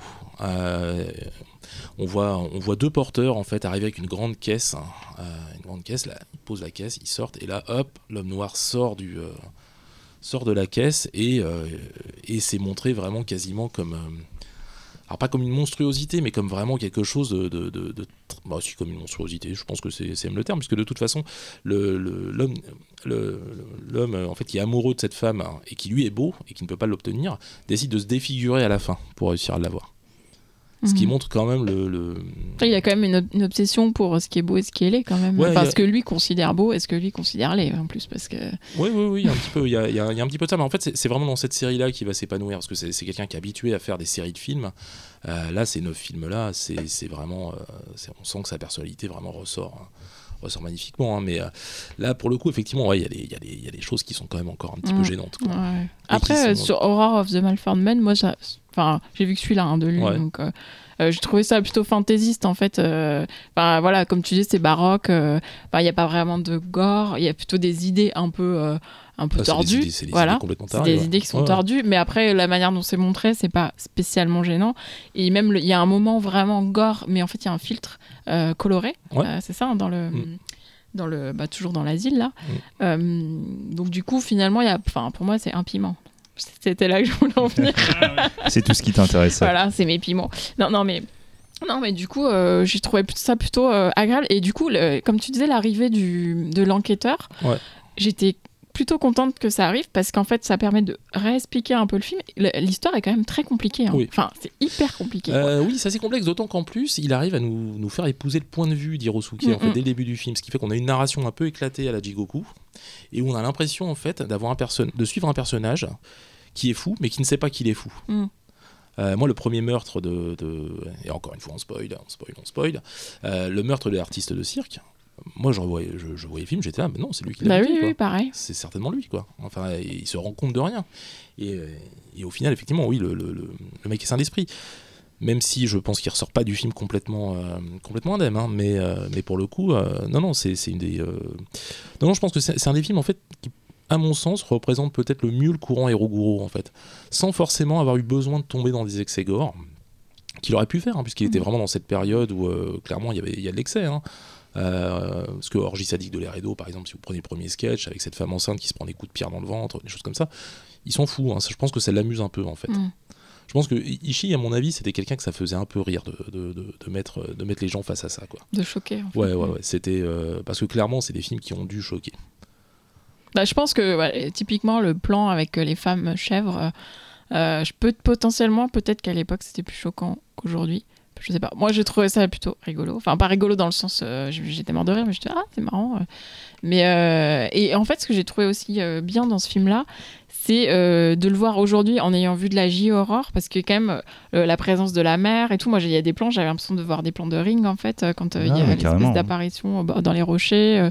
euh, et là j'étais waouh c'est exactement ça quoi. Hmm, Du coup, on voit un peu l'héritage. Enfin, nous, on a vu l'héritage avant de voir. Euh. c'est ça, c'est exactement c'est ça. des films qui étaient très peu distribués en France. hein. En Il y a eu VHS, quelques- euh, curieusement, il y a eu quelques Joy of Torture qui sont Chez arrivés. Axan, non, ou- Euh, non, non, non, non, il y a eu des choses en fait au début des années 80, euh, chez Scarzo notamment. Scarzo. Femme criminelle avait été sorti chez Scarzo. C'était euh, Gans qui était chez Ouais. le, qui était, celle- qui était le repéreur pour le Scarzo qui trouvait les films. Ouais, ouais, tout à fait. Gans. Quoi. Et du coup, moi, j'ai été, enfin, je, connaissais le film de réputation depuis un petit moment et j'étais surpris par sa qualité plastique. En fait, c'est Ah, c'est incroyable. hein. c'est super beau. C'est beau, quoi. ouais. Euh, Alors, je pense qu'il est plus, plus ancien que celui dont je vous citais, mais, mais j'ai vachement pensé à Mutation de Jack Cardiff pour tout ce qui était les personnages déformés, choses comme ça et tout, quoi, qu'on voit dans le niveau des maquillages et tout. Mais bon, je pense que Mutation doit être plus ancien, euh, plus, plus récent que, que, que Horror of the Malformed Man. Bah, Ishii, je pense que en fait sur ce film-là, il, euh, il, a dû certainement s'inspirer aussi de, de l'aspect très très sale de la, de la- d'une des premières adaptations du Docteur Moreau, euh, le Island of the Lost Soul, euh, avec avec ce, cet acteur réalisateur dont j'ai oublié le nom, qui est comme, réalis- qui est comme qui est Pardon. Charles Lawton hein, dans le rôle de- du, du Docteur Moreau, qui était une adaptation extrêmement sale et poisseuse, Qui hein, vient d'en sortir d'ailleurs en Blu-ray ah, récemment. qui en est absolument génial. Et donc, ouais, j'étais super surpris de cette qualité graphique. Non, mais franchement, j'ai. Mutation, c'est 74. Je sais pas. Et, et ma ma Formed Man, c'est combien? C'est 60, 69, ouais. Ah ouais, donc ouais, on a pas- ouais, ouais. c'est dans l'autre sens. Mais ouais, ouais, c'est euh, très très beau film. Après, je, je préfère franchement la partie sur l'île parce que c'est là où tu te prends les les, les Ouais. décharges visuelles, Non, enfin, les ouais, trucs un peu un peu ouais. classeux. Ouais. Et en plus, c'est déjà plus en plus psychédélique. Il y a des trucs euh, voilà qui. Euh, mais, mais vraiment, euh, je, pensais vraiment que c'était un truc un, un film de série B dans le sens un peu fauché et tout. Et, et comme on en a vu pas mal euh, pour, pour préparer cette émission, je me suis dit, ouais, il doit être dans cette vague-là. Sauf que oui, l'époque fait que ces studios, ces pellicules, c'est quand même euh, technicien un Ouais. peu, un peu Ah, chevronné. euh, En fait, il y, a- il y a toujours un, chez ces studios-là, chez ces studios japonais, en fait, il y a, il y a toujours un minimum de qualité à attendre d'un film, en fait. puis une, une qualité de photo qui est toujours Ouais. assez reconnaissable et tout. euh, et les, les- les couleurs sont magnifiques. et Il y a, il y a vraiment, elles sont découpées au cordon. Ah oui, c'est- absolument sublime. Il y a des plans, il y a des plans dans le laboratoire qui sont, qui sont absolument mortels et qui sont très psychés, en fait, avec un jeu sur les couleurs qui rappelle un peu Baba aussi, hein, d'ailleurs, Euh, et qui qui ont, qui ont même pas dû, euh, enfin qui, qui sont des idées qui sont, se sont probablement croisées. Je pense pas qu'Ishi ait pu voir du Bava à l'époque où, euh, où on a été influencé. Le Et courant je- du moment. Enfin, c'est un sorte Oui, de voilà. courant de pensée. euh, Exactement, ouais, ouais, ouais. Dire. Bah, en fait, c'est euh, ce film-là, ce qui était intéressant surtout de montrer, c'est c'est peut-être une des belles manières de, de rentrer un peu dans l'Eroguro. Et c'est de comprendre ce qu'est l'Eroguro et qui pas juste, euh, comme beaucoup de personnes le pensent, un mélange de violence et de cul. C'est pas ça. L'Eroguro, c'est parce que c'est héros, érotique, Ouais. gore, érotique, tu vois, voilà. Moi, je pense toujours à Maruo. non, mais c'est- Je pense à Hiroguro. En fait. Voilà, mais c'est- Tu penses on à est- quoi? Maruo, qui est un dessinateur de, de manga en fait, Ouais. Qui a- dont Midori a été Mm. adapté. Et je pense toujours à ça. Quand je pense à Hiroguro, je pense à ce truc-là, un peu le côté. Tu vois, j'imagine toujours la- la- quand on lèche le, le globe oculaire, je pense, ouais, c'est- je pense toujours à ce truc-là. Ouais, ouais, voilà. c'est pas forcément du, du cul, mais c'est on mélange un peu d'érotisme, mais sale. Ouais, c'est ça, un truc un peu sale et euh, ouais, puis, puis, puis un sens du, du grotesque, de l'absurde euh, qui est, euh, que je trouve vraiment super intéressant. Donc c'est pour ça que pour moi vraiment euh, Horror of, of McFord Man, c'est vraiment euh, c'est un bon point de départ. Et en plus, si vous avez aimé le film, euh, bah, peut-être que ça vous donnera envie de, de lire du Edogawa Rampo. Vraiment, c'est super, hein, Edogawa Rampo. Ah Oui, non, c'est vraiment mortel. Euh, mais on terminera juste sur, à la limite pour ce film sur le, sur le rêve du docteur. hein, euh, qui est celui de créer une statue de chair humaine d'un dieu à tête de cheval. Il aura trois têtes, onze queues et protégera l'île Pense que. de cheval. Ouais. Ah, il faut rêver grand. Et il existe un beau Blu-ray de ça. euh, Il existe un très très beau Blu-ray en Angleterre, ouais. Ouais. Ouais, ouais, chez Arrow, la copie est absolument magnifique et puis le film est de toute façon esthétiquement sublime. hein, C'est euh, Et, et en plus, très très souvent dans les, les, les soldes d'Arrow euh, qui font à Il peu est. près tous les, euh, tous les trimestres. Donc, euh, franchement, à choper, c'est pas, Moi, pas difficile. Moi, j'ai un DVD Synapse, je crois, qui était sorti il y a très longtemps. Lis-le, possible, ouais. achète le Blu-ray, achète le Ouais, non, mais Achète, achète. Non, achetez, achetez. Et troisième réalisateur de cette shortlist du, de départ, c'est aussi toi, euh, Laurent, qui a la lourde tâche d'en parler. Alors là, c'est- AZB. Ouais. Et, et, et, et petit détail, c'est que là, nous allons, nous- on avait parlé tout à l'heure du Pinku. Et maintenant, nous allons parler du roman porno. Ouais, alors le roman porno, c'est un, c'est un courant, euh, c'est un courant qui a été créé après la crise des studios. euh, euh, C'est-à-dire qu'il y a eu une crise économique qui était très très forte. La, Nikatsu s'est arrêtée de tourner pendant trois mois, ce qui pour un studio au Japon, euh, c'est à peu près 10 ans pour un studio français, hein, pour une major française en fait. Euh, et en fait, toutes les prods ont été arrêtées pour se mettre justement sur le roman porno. Donc, c'est-à-dire des films érotiques à base de bondage, de SM. de, choses comme ça. En fait, roman porno, c'est la contraction de romantique pornographie. Même si j'avoue que l'aspect romantique m'a toujours un petit peu échappé dans ces films-là, mais euh, C'est un poète, Laurent. euh, je sais pas, je sais pas, je. Pornographique, pas forcément non plus d'ailleurs. Il n'y a pas de pénétration pas, ouais. en fait. euh, Il y a, il y a- Parce il qu'il y avait eu une, euh, il y avait eu un cycle à- aux allus collectives euh, Ouais, sur du on- roman Ouais, porno. ouais, ouais. On avait Ouais. passé justement des, des trois, Ouais. trois, enfin, trois romans porno. Ouais, je coup, crois qu'il y euh, avait un Kumashiro et puis. Il y avait euh, Wax Chan the Attic, Ouais. donc euh, je- euh, le, le, merde, le truc des sévices. Enfin bon, il y a toujours sévices dans les films. Oui, oui, oui. Quelque chose des sévices quoi et tout. Et il y avait, euh, Ah, je sais quoi les deux autres. Euh, vierge, je sais pas quoi, Ouais. et euh, non, c'est pas ça. Tu, les- as, tu les as vus, Véronique, toi ou pas Euh, je crois que j'en ai vu un ou deux, je sais plus, il faudrait que je regarde. Mais oui, je, je- ça, c'était plus euh, racoleur qu'autre Mm. chose. Et bref, en fait, en tout cas, donc la Nikatsu va vraiment se spécialiser là-dedans. La Nikatsu, c'était un, c'est un studio qui, s'était, euh, qui, qui faisait du film noir dans les années 50, qui a, euh, qui a un peu une espèce de, de- on va dire, de pendant de la, de pendant de la Toei. Hein. C'est, euh, c'est- vous avez les gros studios, puis vous avez des studios qui sont un poil moins gros comme la Toei et, euh, donc la Nikatsu, quoi. Et euh, donc la Nikatsu, en fait, est un studio qui va euh, qui a peut-être des œuvres, on va dire, un poil plus progressistes, si je dis pas de, si je dis pas trop de bêtises, en tout cas. Oui, oui, oui, oui, c'est le cas. Moi, ça me semble moins conservateur que la Toei en fait. hein. Oui, voilà. Mais c'est pas compliqué. Je rappelle hein. que mon film de tout à l'heure sera chez Nikatsu. hein. Ah bah oui. De, de la prochaine émission, Oui, tu veux dire. Je- tu couperas tout passage sur le progressisme. c'est ça. Euh, et en fait, AZB, c'est un, réalisateur qui est, euh, qui est sous contrat avec eux, hein, euh, de manière tout à fait classique, et qui va arrêter de tourner à cette période-là, en fait, hein, qui va pas se, mettre tout de suite dedans, qui est pas à l'aise avec ça. D'ailleurs, de toute façon, il y a une petite vague de départ hein, chez Nikatsu, hein, des, réalisateurs qui acceptent pas spécialement d'aller tourner des films euh, qu'ils considèrent comme, de, la pornographie vulgaire. Donc AZB va, faire œuvre d'intérêt public en allant réaliser des épisodes de Spectreman. Donc ça, ravira petits et grands.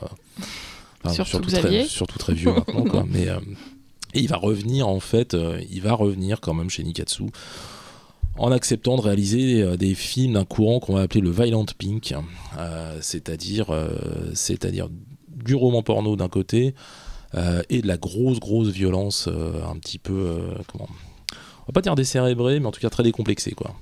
Euh, AZB sont des sujets qui sont euh, à cette époque-là qui sont euh, difficiles d'accès. Euh, c'est j'ai j'ai, euh, en, fait, en le truc c'est que on- quand on a quand on a commencé à parler de, de qui prenait tel sujet moi j'ai fait ouais AZB deux secondes après j'ai fait là mais qu'est-ce que j'ai fait? Qu'est-ce que j'ai dit? Et nous, on a ri. eh ben oui oui oui oui, oui. c'est c'est euh, Débrouille-toi. C'est moralement compliqué, c'est Moral- ça. c'est l'ambiguïté faite film en fait Mm. quoi. C'est-à-dire qu'en gros, ce sont des films en fait qui tournent essen- essentiellement autour du viol. Euh, il va réaliser, euh, on- il va réaliser, allez, 1, 2, 3, 4 films vraiment dans, ce, dans cette veine-là. Euh, celui dont on va parler, c'est peut-être le, le- le moins, le moins Mm. dedans, mais euh, ceux qui sont autour, on va en toucher deux mots hein, quand même, hein, parce que c'est quand même assez croquignolesque. Euh, ce sont des films en fait où il y a un rapport entre le violeur, la personne violée, et tout n'est pas toujours très clair. Alors, c'est à sa décharge, c'est un des rares réalisateurs de, comment C'est un des rares réalisateurs de Pinku qui va pas forcément montrer de plaisir chez une femme violée. C'est-à-dire que vous avez souvent, euh, on prend par exemple, je sais pas la série des, euh, comment, des, des sais plus, Zoom Up. hein, Rape Apartment par exemple qui commence avec un qui commence avec Rape un Apartment. qui commence avec un bah, qui- d'ailleurs que trouvé le titre, t'as pas été payé pour ça parce que. bah, surtout que ça se passe pas dans un appartement en plus Ah hein. putain Donc, euh, C'est sur la C'est une villa de plein-pied, quoi. Non, mais qui commençait avec un viol au god Michet et où d'un seul coup on voit sur le visage de la femme que finalement ça se passe pas si mal que ça. Donc ça c'est voilà, on est on est on- a la partie Nikatsu un peu gênante pour ça. Mais Cyril saura très très bien vous résumer ça dans la deuxième partie. bien gênante avec les guillemets. Gênante. Euh, chez AZB, c'est moins présent. Le, le- c'est moins présent et pourtant il y a une espèce d'ambiguïté qui est, qui est absolument terrible. C'est-à-dire qu'on va prendre le, le premier, euh, on va prendre le premier cas. Euh, le premier cas, c'est, c'est, c'est, je finis par les confondre avec ces noms japonais. Euh, c'est Okasu. Voilà, Okasu, c'est euh, c'est l'histoire d'une jeune femme un petit peu timide qui travaille dans une bibliothèque et qui un soir rentre chez elle et se fait violer dans son ascenseur.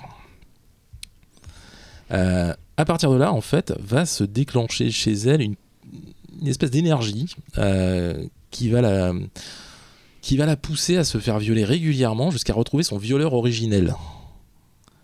C'est une enquête en gros quoi. C'est presque une enquête, euh, mais elle finit par le retrouver et euh, elle le viole plus ou moins à son tour, puisque de toute façon il est en train de crever à ce moment-là. Quoi. Euh, et ce qui est assez, ce qui est assez, ce qui est assez, ce qui est assez ambigu dans le film, c'est que mots, hein. ouais, ouais, Ouais. ah ouais, complètement. Bah, attends, c'est, c'est pas.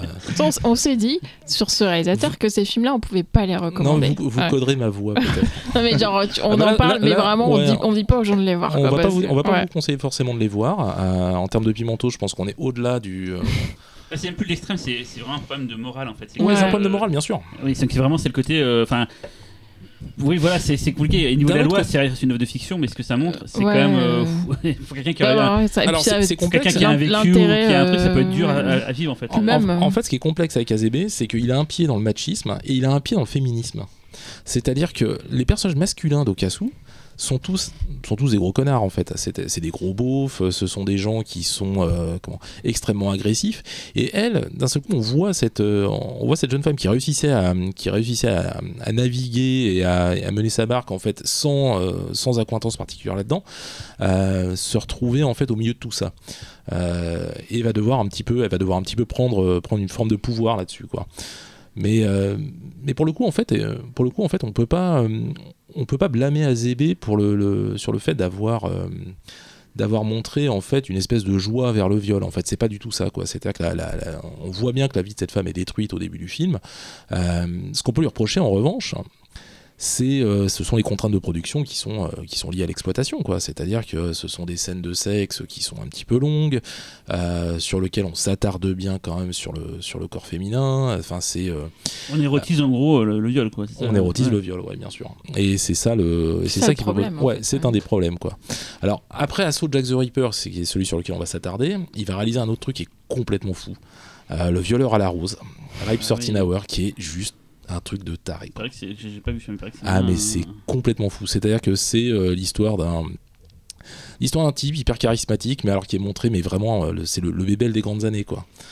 Euh, qui euh, comment qui devient pote avec un avec un petit type gérant d'une station-service un peu triste un peu timide et il va l'emmener violer des femmes la nuit des femmes qui toutes vont en- vont plus ou moins en redemander quoi vont trouver ça plutôt chouette là-dessus en fait le- no- no- notre violeur en fait est, euh, est poursuivi par un gang d'homosexuels hein, qui euh, puisque eux aussi veulent se faire violer quoi. Là, Ah. c'est, euh, euh, et ça se termine mais euh, de manière enfin la, la, on, on spoil encore? Comme des dégueulasses De toute façon, vas-y. faut pas que Ouais, vous on le voyez spoil. Il est sorti chez Wildside celui-là. Il est sorti dans chez Wildside. Ah ouais, ouais, ouais, ouais, Ouais, il parce est sorti, tout un tas de romans porno euh, de. Et il me semble que celui-là est dans le lot. Non, mais celui-ci, se termine d'une manière absolument incroyable. hein. C'est-à-dire que notre euh, violeur est tué dans une, dans une piscine sans eau, tiens d'ailleurs. Peut-être. Ah. euh, Ah. Euh, notre gang d'homosexuels descend dans la piscine, le viole son cadavre, lui casse les dents et se font faire une fellation à l'intérieur. J'aime bien ce silence. euh, Après, ils sont pragmatiques. hein, C'était plus simple avec les dents cassées que euh, sur un cadavre. J'imagine. euh, Cinémascope, ouais. euh, photo magnifique, euh, t'as tout ça. le savoir-faire des studios japonais. voilà. Non, non, on est. euh, Pour faire ça. Pour faire. Pour, pour montrer euh, quand même, euh, c'est un esprit malade quand même. Ouais. J'imagine le plan de travail ou même le storyboard. Alors là, tu lui pètes. Ouais, c'est ça. côté- Non, mais Non, il y a un côté pragmatique. Non, mais il y a, du- il y a un côté du- pragmatique. voilà. C'est vrai que les, dents, le film, hein, bah, les dents, ça rappe. Ça rappe. Oui, mais il Ça rappe certaines. Avant ça, il y a des étapes, tu vois. Avant d'en arriver là. Non, mais c'est- un film à la morale qui est quand même extrêmement complexe. hein. Après, on Ah, a il y a parlé de ça hein, d'un côté. Hein, des, Oui, oui, les. Japonais, ça va dans tous les sens. Après, hein. c'est pas pour ça qu'on nous on cautionne. hein, Ah, euh, c'est pour ça. Moi, j'en étais à Après, regretter chacun de, il de- regarde de pas avoir sa- choisi Wakabara. Oui, oui. Ouais. Mais après, c'est juste, c'est bien de. Enfin, c'est bien.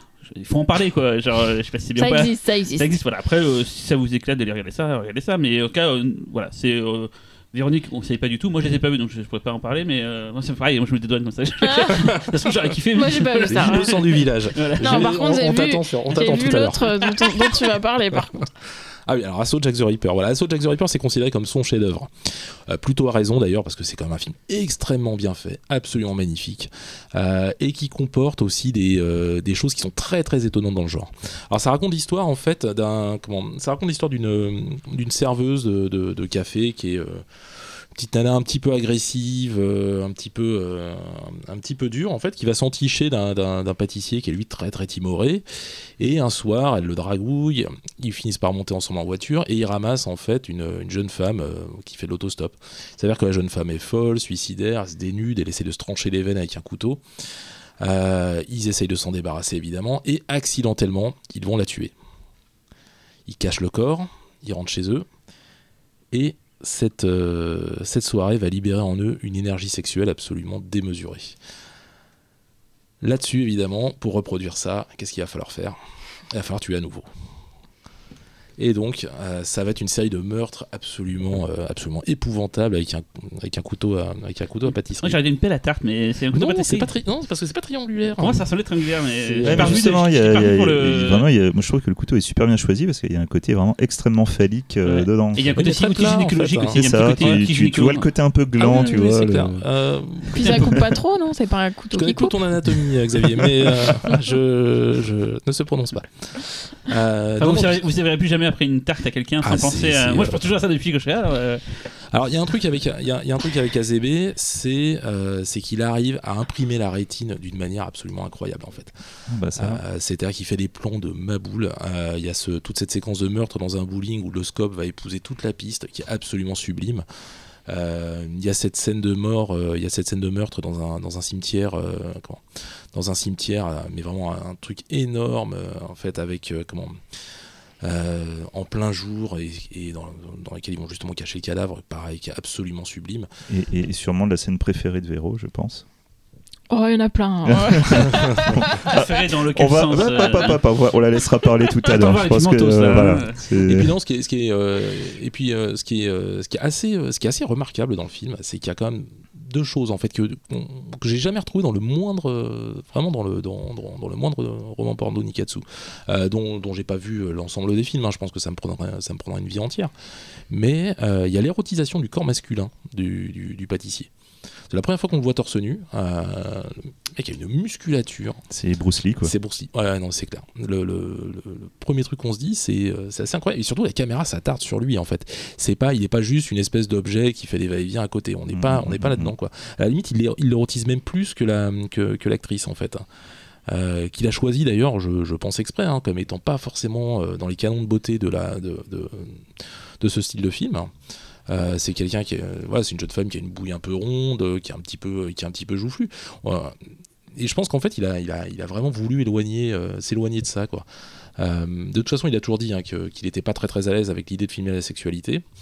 Donc du coup, il l'a filmé à sa manière. hein, ce Ça, peu- se voit qu'il est pas à l'aise avec la Ah non, non, sexualité. clair, hein. quoi. Ça se voit. Euh, C'est lui non, le personnage en fait, le mec. hein. Je sais pas, c'est c'est compliqué, hein. c'est vraiment très compliqué avec lui. quoi. Parce que c'est quelqu'un qui a réalisé tellement de films dans des genres tellement différents que euh, voilà, c'est c'est un des réels des, des Sassori. C'est un des réels, oui, mais alors pas des, pas des bons. En fait. Ah bah non, pas des bons. c'est euh, ça le problème. hein. C'est c'est un réel qui est, qui est très très exploite. hein. Mais, Ouais, ça c'est quand il est passé à la Toei, euh, à la Toei après quoi. Mais sinon il a. Sorry pour situer, c'est Femme Space Scorpion. Ou la femme scorpion. Scorpion. ouais. Mais il a tourné du Sukeban Deka aussi, il a tourné plein de choses. Euh, non, non, il va être vraiment. En fait, c'est ça qui est très, qui est très curieux, c'est que lui, il va se déclarer très mal à l'aise vis-à-vis de tous ses films. Et c'est pourtant les films qui resteront à la postérité. Hein. Assaut Jack the Ripper, il y, a, euh, il y a une composante aussi qui est importante de, de tous ces films, c'est la- l'importance de la musique. En fait, la musique épouse toujours le point de vue en fait du, euh, du tueur. Euh, Il y a une musique d'extase quasiment en fait, euh, il y a une musique d'extase quasiment à chaque euh, comment, à chaque fin de meurtre où on sait que le couple va pouvoir se retrouver. Euh, et c'est euh, une musique qui, qui met une distance absolument énorme en fait entre, entre l'horreur qu'on est en train de voir. Est très jazzy quoi. Ah mais c'est très jazzy. Bah là c'est carrément du Shabada. hein. C'est euh, on a l'impression de, de- on a l'impression de regarder un film de Jacques Demy hein, quasiment quoi. Non non c'est vraiment une, une vraie curiosité. Alors comme d'hab un scope absolument magnifique.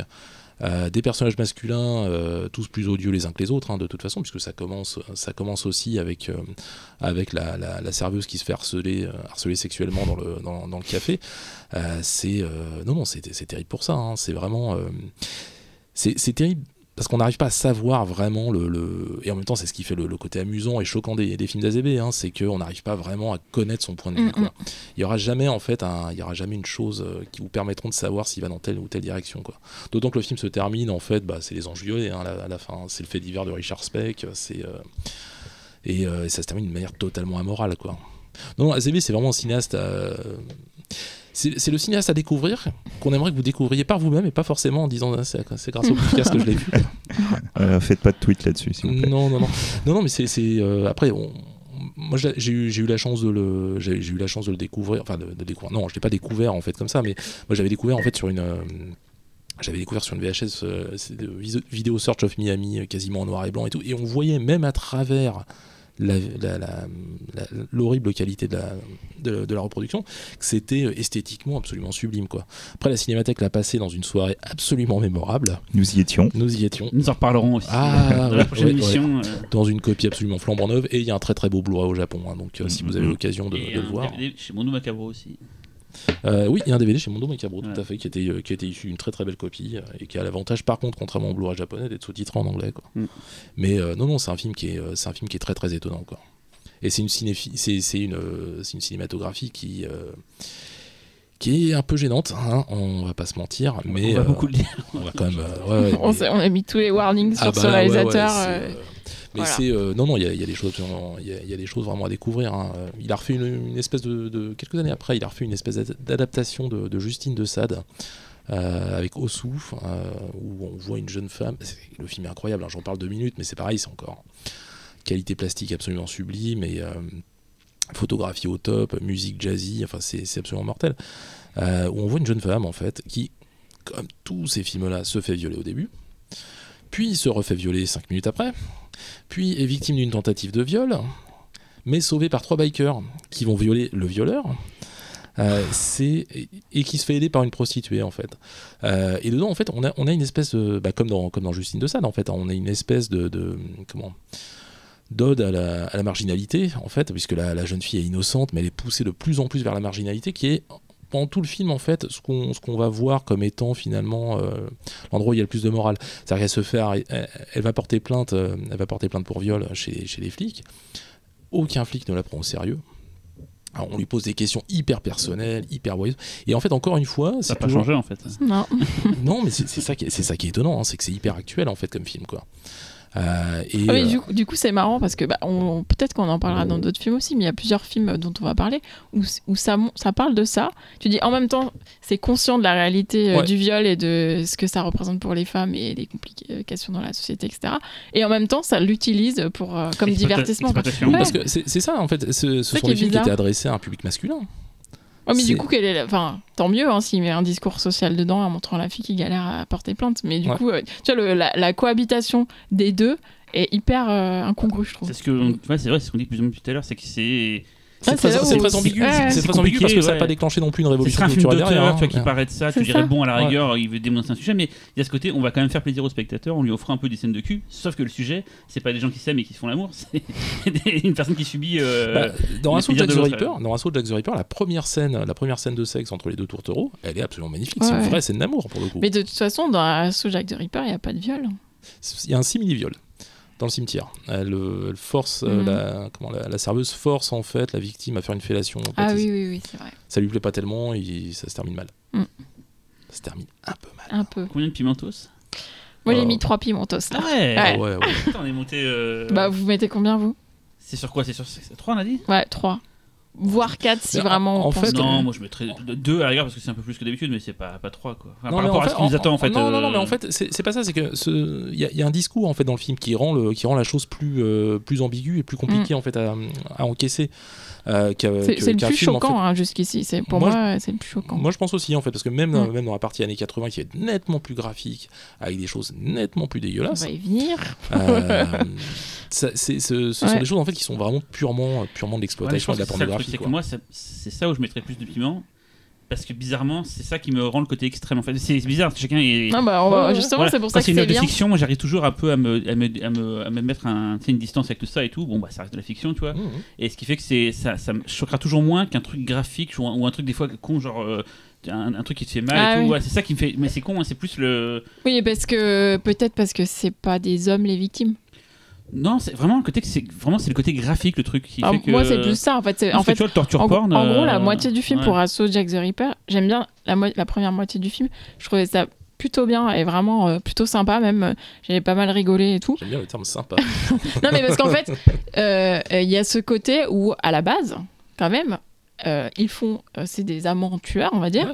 et ils font ça parce que c'est elle qui prend du plaisir suite au meurtre. Lui, on se demande même, euh, il se fait manipuler en fait au départ. hein. Alors lui, il se fait manipuler, mais en même temps, en fait, il va reprendre le dessus très Oui, vite. hein, il va. le- Et donc, à partir du moment où il reprend le déçu, ça, ça m'intéresse moi en fait. C'est-à-dire que lui, il le fait de manière hyper gratuite, alors que elle, euh, quand elle le force à tuer, c'est pour son propre plaisir. Et vraiment, il y a un désir sexuel. euh, Enfin, il y a un plaisir sexuel. On les voit quand ils, Mhm. ils font l'acte. voilà, elle, elle prend son pied, voilà.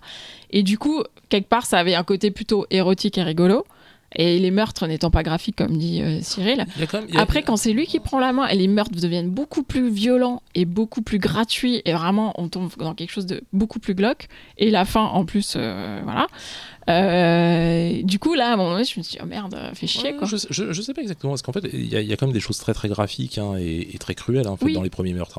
hein. Il y a notamment l'emploi du son, en fait, le, le- le bruit de la lame qui est quand même, qui, quand même qui Non, non, mais de peu, toute quoi. façon, mais là, et là, on est sur de l'exploitation, on est d'accord. Ouais, Donc ouais. voilà, il y a des meurtres et euh, c'est mis en scène. C'est plutôt bien mis en scène en plus, voilà. Mais euh, ce que je veux dire, c'est que euh, on- je comprenais plus ce qui se passait dans la première moitié. Ils avaient tous les deux, enfin, en tout cas, elle, elle avait un but assez clair, etc. Mhm. Après, quand lui se met à tuer, il, il a même pas l'air d'y prendre du plaisir, en fait. Tu vois, c'est même pas un pervers, en fait. Non, en fait, on découvre, en fait, sociopathe, on, quoi. on découvre que, on découvre que ce qui, ce qui lui plaît dans, dans tout ça, c'est même plus le, c'est pas l'acte sexuel, c'est vraiment le, c'est le ça, meurtre. c'est ça. C'est vraiment ça qui fait kiffer. Alors que la femme le faisait Ouais. pour le sexe en fait. Ouais, ouais, et ouais. du coup, c'est là où la c'est là où il y a une différence, c'est-à-dire que lui, il est complètement du côté de la mort, Mhm. alors qu'elle, elle, elle- elle était dans la recherche du plaisir Ouais. par la mort, mais euh, du plaisir à l'arrivée quoi. Par la donc mort c'est- des autres. Donc du coup, pratique, la, la bascule, la bascule, elle était, euh, elle est, tu vois, c'est c'est là où le film bascule pour moi, et c'est là où on passe dans le trois pimentos, c'est que, c'est qu'en fait aussi le mode Ouais. opératoire Ouais. des meurtres Ouais. euh, me touche particulièrement. Euh, Bah, Voilà. et donc, euh, en du tant coup, que femme, oui, c'est normal. voilà, ouais, donc Là, vous comprendrez pourquoi moi je mets oui. trois piments. Ouais, ouais. Ouais, ouais, Mais c'est ouais. juste parce que comme il n'y a que 3 dans. C'est une échelle de peut-être plus longue, jusqu'à 5 à la rigueur, mais comme Non, il y a aura- 3. c'est que 3 Ouais. ou 4. 3. Et comme du coup, pour moi, il y a des trucs vraiment qui sont tellement ultra Bon, bruyos. on verra coup, justement c'est pour comme ça que- voilà. chacun son échelle de piment. sûr. Là, Ça c'est pour moi c'est C'est C'est 3. pour ça du coup que je, je sais que le 3, je sais où je le mets. Et du coup, bah, Ouais, c'est mais- pas 1, c'est sûr que c'est pas 1, mais c'est 2 du coup. Disons que, disons que là, en fait, on est encore dans une espèce de, de- on est encore dans du cinéma, euh, on va dire, euh, dans du cinéma classique en fait. Euh, là où dans les années 80, on va, on va plus partir vers l'underground, vers de la vidéo, vers un marché Mm. qui est quand même plus, euh, plus obscur. Euh, là, on est dans un film euh, qui passe en salle de- dans des salles de cinéma, quoi. C'est pas euh, La cinémathèque française. quoi. la cinémathèque française entre autres. Donc effectivement, ouais, le film commence, commence, euh, bah, pour résumer, ça va commencer un peu comme les tueurs de la lune de miel. Ça va se terminer, euh, ça va se terminer comme, euh, comme les anges violets. Euh, ça se termine pas bien. Ça se termine pas bien du tout. Quoi. Bah, disons que c'est c'est assez intéressant parce que la fin, elle est. euh, L'immoralité de Ah, la c'est fin, c'est, je, je trouve ça assez, euh, assez dingue. Quoi. C'est, Ouais. Pour moi, c'est un peu le highlight du film. euh, C'est, euh, voilà, quasiment un geste punk. hein. C'est, mais totalement, totalement. Le plan de fin, je, Ouais. je- j'hallucine un peu. Quoi. Et cette BO qui est pas disponible, alors que purée, elle est absolument mortelle. C'est vrai, c'est vrai. Mais bon, en tout cas, voilà, quoi. C'est euh, super film. Moi, je mettrais deux, deux pimentos et demi. J'ai- Ah. on, on a droit, on on, on a droit. au... Au demi, on a droit au demi, ouais. Ah, on Ça- peut- on- C'est genre tu croques peut- un petit peu ça crée, dedans. de la, ça crée de la nuance du coup. alors, de la nuance croques, parce ça que fait plus mal, je trouve. C'est vrai. non, parce qu'il y a des trucs que je trouve vraiment C'était une euh, gingivite, ouais, mortels qui euh, qui euh, je vais pas dire qui, qui atténue un peu le, le- l'horreur du truc, mais, euh, mais un truc qui, qui, qui relève suffisamment ton intérêt pour arriver à te faire continuer à regarder le truc et pas juste rester choqué. euh, voilà, quoi. J'avoue que moi, la scène du cimetière, c'est, euh, Elle, elle est, elle est incroyable. elle est dure, elle est putain de dure la scène du cimetière. Ouais, ouais, Et je ne suis pas une femme, mais putain, même moi, j'étais, oh la vache, euh, merde quoi. Mais euh, en dehors de ça, euh, c'est vrai que sur d'autres trucs, j'ai trouvé ça tellement euh, fascinant. La réalisation, tout, euh, le, le jeu, la fin, enfin, c'est, Le, le générique qui est un hommage direct au meilleur pâtissier.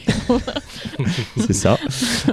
Et, euh, non, mais voilà, quoi. Moi, je trouve que c'est, un- c'est un- c'est vraiment un super film. Enfin, Voilà. super. Enfin, c'est, bon, quand on dit super ou sympa, ça n'a pas le même sens que d'habitude dans oui, cette voilà, émission. non, mais c'est, c'est un truc marquant. C'est vraiment marquant. C'est Ouais. profondément marquant. Euh, voilà. c'est- Si ça, vous le regardez et que ça vous fait rien, bah, continuez à regarder les films qu'on va vous proposer. Consultez, consultez. Si non, j'ai dit, que- j'ai pas dit Oui, prendre du plaisir. J'ai dit si ça vous fait rien. Tu peux très bien avoir la distance œuvre je de fiction, avoir une distance qui Non, fait par ça, contre, si ça- ça peut pas rien te faire. Non, mais par contre, si ça vraiment, ça te met vraiment très mal, euh, la suite, euh, vous oubliez quoi. Oui, il faut avoir des gens qui Ah, même ont l'habitude de voir des films comme ça. Oui, parce que oui. si t'as jamais rien. Si, si, je, enfin, je vais vous faire ça à ma mère, elle va Bah oui. faire un anévrisme, tu vois. je, je souhaite pas ça. hein, mais, mais oui, c'est quand t'as l'habitude de voir du cinéma un peu différent. Je crois que les catégories 3, qui, même si les catégories 3, c'est une violence différente, j'ai envie de dire, que ce qu'on montre là. bah, euh, c'est- c'est- c'est le- Moi, je trouve que justement, le, le- le Japon extrême est plus, c'est plus pervers. fétiche, euh, plus fétiche, tu vois. C'est plus à l'ambiance, on va dire, que le, le catégorie 3, c'est limite festif. Ouais, non, ouais. Je sais pas comment mais- dire ça, mais. non, Ah, mais ouais. moi je suis assez d'accord parce qu'en fait on, on va parler un peu des dessous de l'émission, mais quand on a commencé à parler de Japon extrême, euh, c'était une émission qu'on devait faire l'année dernière. Et après euh, avoir passé comme quelques mois à se taper les catégories 3 pour l'année d'avant, on s'était dit qu'on avait fait Ouais, une un an petite de pause c'était peut-être pas mal quand même. hein. C'était plutôt bien. Euh, là, le Japon extrême, moi je, je pense que j'ai plus, euh, j'ai plus souffert que pour les catégories 3. Donc en gros, dans deux ans, c'est les snuff, c'est ça? Eh ben, eh ben, d'écran, moi, non. euh, Eh ben moi, j'ai ouais, plus souffert. Parce qu'en fait, là, en Japon extrême, je trouve qu'il y a des bons films, malgré euh, ce que ça montre et ce que ça raconte. Les films sont quand même d'une qualité supérieure Ouais, à ce qu'on a pu voir en en catégorie, catégorie 3. 3, ouais. Euh, le, le catégorie 3 Ouais. est plus cheap, ouais, ça je suis d'accord. Ça. Mais il y avait des choses qui étaient quand même très très surprenantes. euh, et euh, Bah, moi, grâce au catégorie 3, j'ai découvert le plus grand film de tous les temps, alias Run and Kill, quoi. Donc, euh, Ah bah, donc euh, voilà, je me remercie encore Xavier. hein, bah, de rien, de rien. c'est un plaisir. Je, voilà, c'est le film qui a changé ma vision du cinéma, donc euh, voilà, je. Bon, réécoutez l'émission du catégorie 3 si Run vous avez Kill, écouté. oh là là. oui, voilà, juste à la suite, c'est Si demain je suis éditeur vidéo, je me ferai ça juste pour sortir Run and Kill et Save the Green Planet en vidéo. Et, déjà et- le truc. et- et dommage, on n'avait pas fait de not- notation euh, pour catégorie Ouais, 3, ouais, ouais. mais ça, aurait, ça serait vite monté. Là, on aurait dû dire euh, wa- wasabi plutôt que piment, en fait, on aurait dû faire pour le. Oui, mais bon, on n'est pas une contradiction ouais, c'est vrai. Oui, le sais, à partir, tu sais, j'ai On fera découvert, le cinéma mexicain et on fera les, les wasabi pour les mexicains. j'ai découvert il y a pas très longtemps qu'il y avait des restaurants avec des tapas japonais. Donc euh, Ah voilà, ouais. moi à ce moment-là, euh, voilà, plus rien n'a de sens dans la vie. Bref, euh, là-dessus, euh, voilà, on a quand même parlé de ce courant euh, qui est un véritable courant, qui est donc le film de viol, et je vais rebondir. Oh, Tu pourras la mettre pour la tagline sur, le, sur Twitter, ça En fait, il faudrait qu'il y ait ce genre-là, tu sais, dans les programmes télé, tu sais, sur Télé 7 jours. Ah oui, genre vois. jeunesse, Film action, film de viol. Non, je refuse. Et du coup, dans, dans, dans la suite des films, bah là, je voulais, euh, je voulais parler justement un petit peu du phénomène des franchises, parce qu'il y a énormément de franchises dans le Japon extrême. Et donc, pour faire suite à ce, courant, euh, voilà, euh, moi, je vais vous parler un petit peu des Angel Guts. Alors, la, série des Angel Guts fait partie des, séries de films assez euh, légendaires quand on parle de, de cinéma extrême japonais. Donc, ce sont des pinku qui sont qui sont euh, produits euh, enfin pinku c'est pas vraiment des pinku non.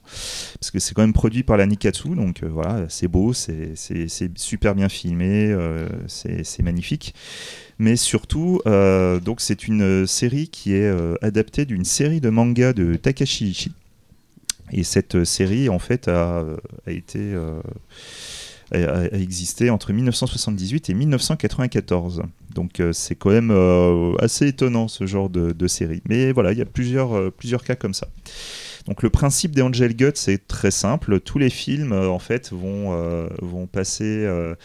Enfin, vont, vont se passer autour d'une femme qui va s'appeler Nami, qui est une femme qui n'est jamais la même Nami, hein, c'est juste qu'elle s'appelle toute Nami, et qui soit a été violée ou soit va être violée. Voilà, c'est un, c'est un concept particulier, euh, voilà. Et, un long tunnel sur le voilà. Et donc du coup ils ont, là, c'est Jean-Véronique qui fait genre. genre euh, Voilà. bon Voilà. les gars, ça suffit vos conneries là. Donc du coup, on peut citer euh, High School Coed en 78 de Shusei Sone, qui est donc un film où un, un des, des- un groupe de trois bikers euh, aime s'adonner à... J'allais faire un jeu de mots, mais je ne le ferai pas parce que je ne dois pas faire de jeu de mots sur des films pareils. Non, un jeu Non, de mots, non, un jeu non, non, non, non, non, non, Si, non. si, Non, le non. jeu de mots, c'est au-dessus de tout le reste. Dans l'échelle de l'humour, ça permet de faire tout passer. Vas-y, moi je veux l'entendre. Vas-y. Je suis désolé. Mais voilà, donc c'est un groupe de jeunes loupards euh, dont les plaisirs de la vie sont chevaucher les motos ou chevaucher les femmes contre leur gré. Voilà. Mais c'est pas un jeu de mots. Oui, bah écoute ça.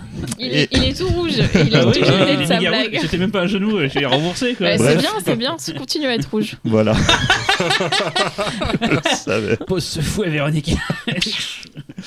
Enfin voilà, et donc du coup, à partir du moment où, euh, où, euh, où l'un des, des- gars va refuser de, violer euh, une femme qui est donc euh, Nami, et ça va commencer à lui poser des problèmes et à, détruire le groupe de l'intérieur, il va être obligé du coup de retrouver la fille pour la violer, pour retrouver sa place au sein du trio.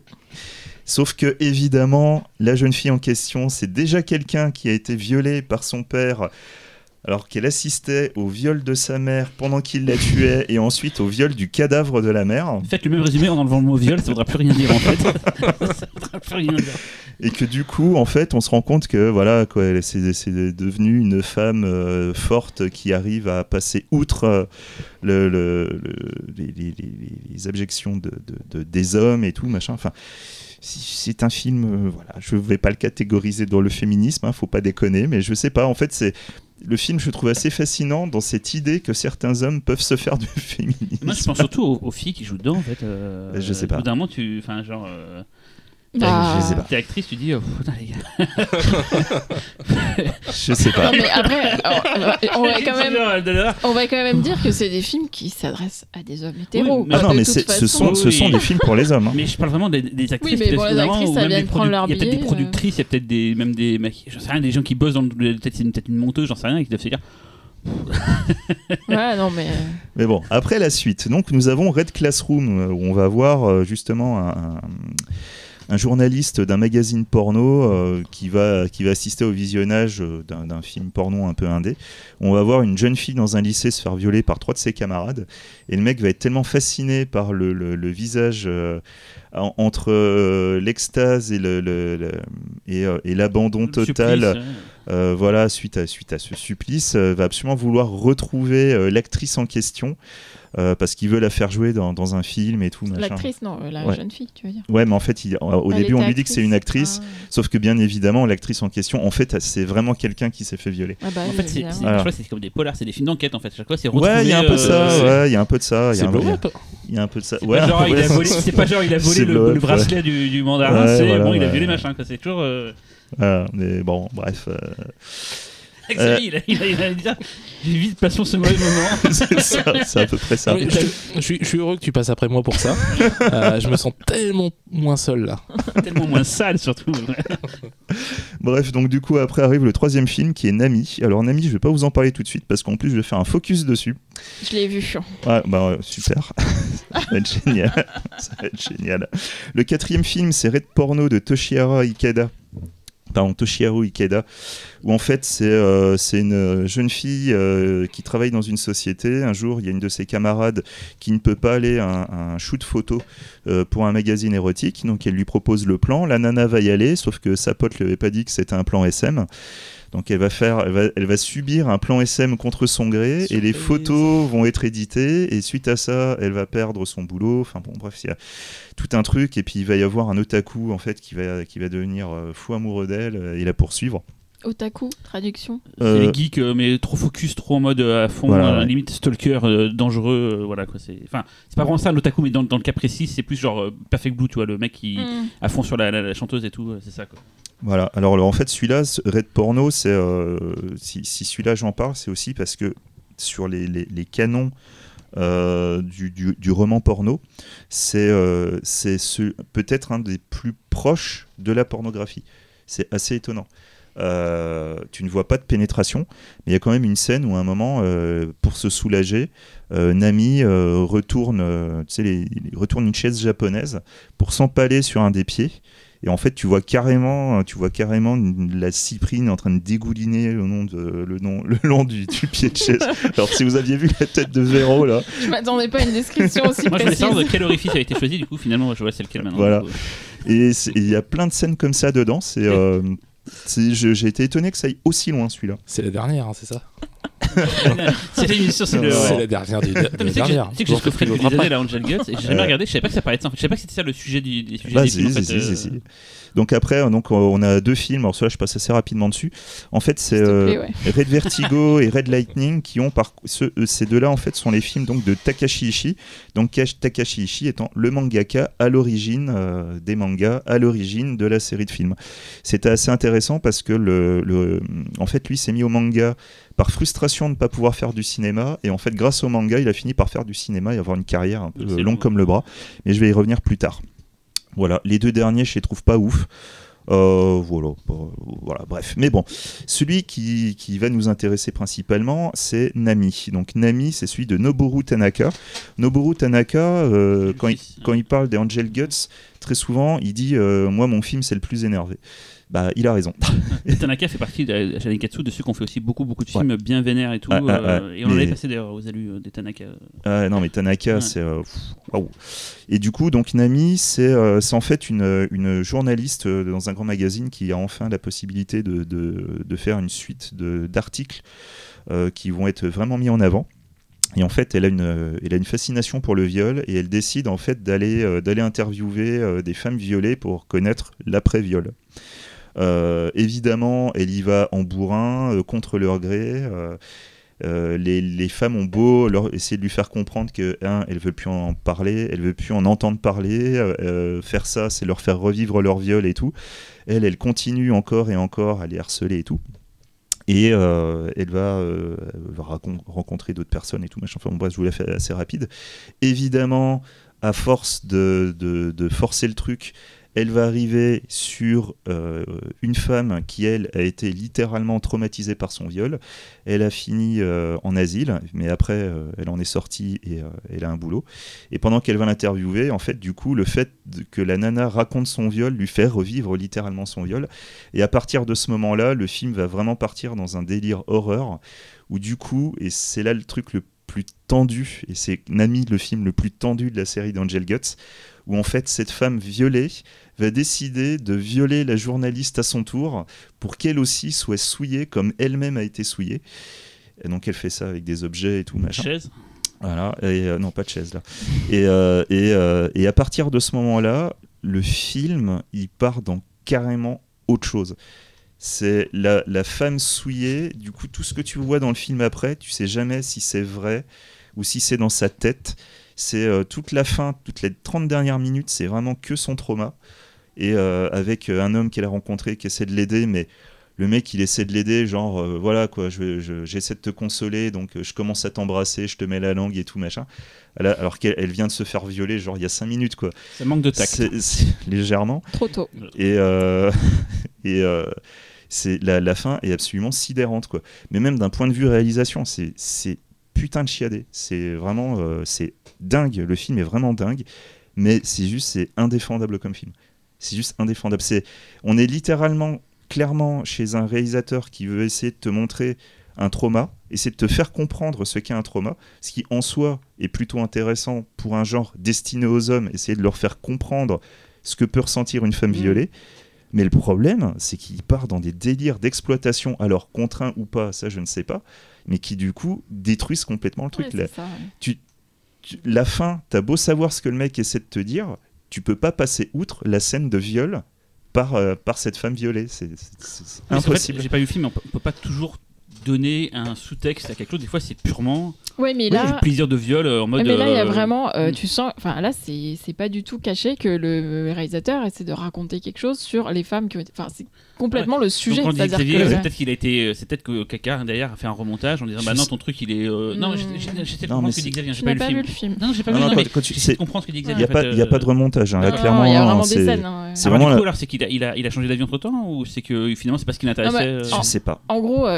Pour expliquer à Cyril, en gros, la, la femme euh, en- enquête sur des viols et donc, comme euh, dit Xavier, va, va voir des femmes qui racontent. Du coup, il y a des flashbacks en fait. Mm. Et du coup, bah, ces flashbacks, servent de prétexte à montrer des Voilà, exactement. Et qui sont voilà mises en scène, Oui, euh, oui. et qui- Pas en et mode, des- pas en mode Et clinique. c'est des scènes de viol assez violentes, enfin tu vois, et graphiques, tout ce que tu veux quoi. Donc du coup, ouais, effectivement, c'est vraiment hyper ambigu comme film. euh. Mm. Moi, j'ai quand même mis que deux piments. J'y reviens toujours. Tu peux des virgules là maintenant. On sait qu'on a les. Ah, peut-être deux, deux et demi alors, euh, parce que euh, parce que ouais, je, je trouve, enfin, au moins il y avait quand même un, un- un propos sur euh, l'après, et que par rapport à tous les autres, enfin, les autres films Ah, de on viol fout, les qu'on a vu, on voilà, de exactement. C'est-à-dire que dans les pitchs que tu fais, le viol, c'est juste un mot, quoi. Alors que là, on, on prend, on prend en compte le fait qu'il y a euh, des femmes derrière et C'est qu'il y a un peu vie le après, quoi. voyage au bout de l'enfer du viol en fait en gros quoi. C'est qu'on voit ce qui se passe après le trauma quoi. C'est c'est- enfin, je... Ouais, c'est globalement ça. c'est ça, quoi. Mais après, ce qui est dérangeant avec ce film-là et qui le rend indéfendable, c'est que l'héroïne euh, euh, fait une obsession là-dessus. C'est ça. Euh, Vo- Voire à la limite du fétiche. Ouais, hein, c'est ça, euh, c'est ça. Et ça, c'est ce qu'on retrouve aussi chez AZB, hein, quelque part. hein. Ouais, C'est cette un peu, ambiguïté-là, quoi. Mm. Euh, D'ailleurs, il y a- il y a une petite anecdote sur AZB, c'est que euh, on lui avait collé un producteur une fois, c'était sur, je crois, c'est sur le violeur à la rose, qui était censé le réfréner un petit peu. Euh, finalement, ça a été le pire de toute la série, et le producteur a déclaré que c'était le film qu'il avait préféré produire. vache. Ok. Donc compliqué, c'est compliqué de produire des films comme ça. Quoi. Tout ça Mais- c'est donc les 70s on est d'accord ou c'est les Ouais, c'est 80 les là 70s. c'est- Non, c'est- c'est- Ça, les. Angel Guts, c'est entre 78 et 94. Ouais, ce que je disais C'est tout à ça, l'heure, ouais. euh, Ouais. C'était sur une longue période. Mais ça s'est Il y en a eu terminé. combien, du ça coup, terminé sur la vidéo. 6. Ouais, ça s'est fini sur la vidéo. Bah, c'est souvent le cas, j'en prends par terre d'une autre série où ça commence sur la pellicule et après, euh, Oui. vu les époques, Mm, mm, les moyens mm. de production sont devenus la vidéo. euh. Mais justement, voilà, comme vous parlez de la vidéo, euh, voilà, euh, ça c'est un, un autre élément euh, important euh, qu'on va aborder, qui va donc être le, le, le V-cinéma. Donc en fait, euh, le V-cinéma, c'est donc des films qui sont conçus directement pour la vidéo, sans sortie salle. Euh, On avait beaucoup c'est- parlé à l'époque du quand on a fait les Toku, euh, Ouais. on a expliqué tout le principe, télé- avec Kaider, machin et tout, on a expliqué le. ça. Donc euh, on a- Émission sur le tokusatsu. Ouais, voilà, et c'est euh, Sans viol. Et c'est vrai que cette, euh, le, le, le, le V-cinéma, c'est un terme qui est euh, une marque déposée par la Toei, mais qui est voilà, qui donc un truc spécifique. Mais nous, en Occident, on a tendance à parler des films, euh, des direct-to-vidéo, Mm. quand on parle de V-cinéma. Donc, euh, voilà, des fois, le, Sauf le- que chez le cinéma, il y a une histoire de durée aussi, alors qu'un direct vidéo, c'est juste un film qui finalement ne sort Voilà. pas en salle, mais sort en vidéo, alors que là, com- comme tu l'expliquais à l'époque, me souviens très bien, c'était vraiment pensé pour être vu dans la journée euh, rapidement, euh, moins d'une heure ça. dans le Et VHS et tout. Par exemple, pour le, le- pour l'animation japonaise, donc tu as le principe des séries, tu as le principe des films avec une certaine durée et avec un certain nombre d'images. Euh, voilà. Et du coup, tu avais les OAV, donc euh, Original Animated Video, qui étaient généralement des, des produits entre 20 et 45 minutes, on va dire, et euh, avec une animation mais limitée disait, ouais. comparée au film, mais quand même supérieure à celle d'une série. Mais c'était un truc qui, qui devait être, euh, voilà quoi. Je sais pas, je prends, bon, c'est le premier qui me vient en tête, Reagal Force par exemple, qui est une sorte de remake de Terminator. C'est euh, voilà quoi, c'est littéralement un film mais en 45 minutes. Hmm. Voilà, donc c'est ça speed, ça arrête jamais, c'est quasiment que de l'action. Euh, parfait. Tous Mais les films devraient durer 45 minutes. Carrément. Mais vraiment, c'est en voyant plusieurs V cinéma là pour, le, pour cette émission, j'ai fait, c'est la durée parfaite quoi. Non mais c'est vrai, c'est vrai que je dois avouer que des fois il y a des films, tu te dis mais Il y a trop de ouais, blabla, des fois ça. ça pouvait durer 45 minutes. Voilà, quoi, ça va direct à l'essentiel, là ça bourrine, c'est cool et tout. quoi. Voilà, mais euh, donc du coup, le, le- le principe du V-cinéma, euh, c'est aussi du coup, euh, c'est pour un marché, et euh, mais du coup pour ce marché, euh, on a certes des limitations budgétaires, de durée, de machin, de machin, mais contrebalancées par Liberté totale. quoi. on te laisse faire ce que tu veux. Donc du coup, c'est aussi pour ça que le V-cinéma, c'est aussi vachement considéré comme un, un- limite un genre, mais un genre inventif. Il y a même des réalisateurs qui volontairement allaient dans le V-cinéma pour pouvoir faire ce qu'ils voulaient sans être emmerdés. Et on a découvert des gens grâce à ça. Quoi. Et voilà, bah, tu prends euh, Mickey, euh, Shimizu. euh, Shimizu, ah, tu vois, par exemple, si, si je prends, si je prends les, les, les Juon. C'est le premier Juon, c'est le meilleur Juon. C'est le meilleur. Cherchez même pas. Tout ce qui a été fait après, Et tu as c'est. vu les 25 000 jeux de Johan. donc Je les ai sais- tous vus. J'ai vu l'intégrale. J'ai même Je vu les courts-métrages à l'origine de Le- Juon. J'ai tout vu. Le, le mec a réalisé que ça en fait dans sa vie. Non, non, il a fait Non, d'autres non, il a fait d'autres films. D'autres trucs, Pendant très longtemps, ça a été le, le réalisateur de Ju-On en fait, mais avec Ouais. un S. quasiment. Ouais, mais c'était. Ouais. Ouais. mais du coup, c'était super intéressant de voir ce mec qui revenait toujours, toujours, toujours sur les mêmes films, parce que à chaque fois, il était dans des contextes différents, et du coup, à chaque fois, ça amenait quelque chose de mieux quelque part, mais étrangement, ça enlevait quelque chose.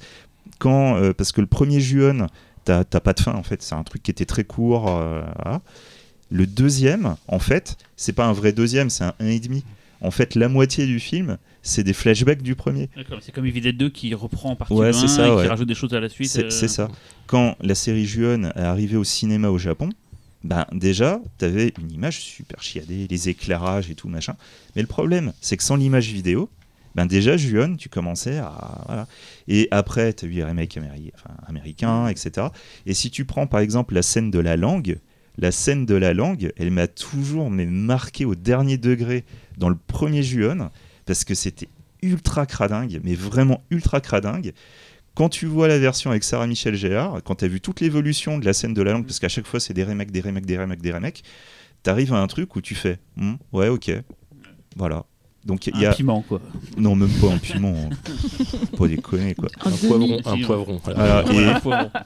Et, et donc du coup, il y a eu, étant donné que euh, le marché de la vidéo a lui aussi amené euh, quand même une crise vis-à-vis du cinéma, etc. hein, il y avait aussi un- un- un- une sorte de rééquilibrage qui fait que les, les réalisateurs qui arrêtaient de bosser avec des studios, qui étaient virés ou autres, finissaient souvent dans le cinéma.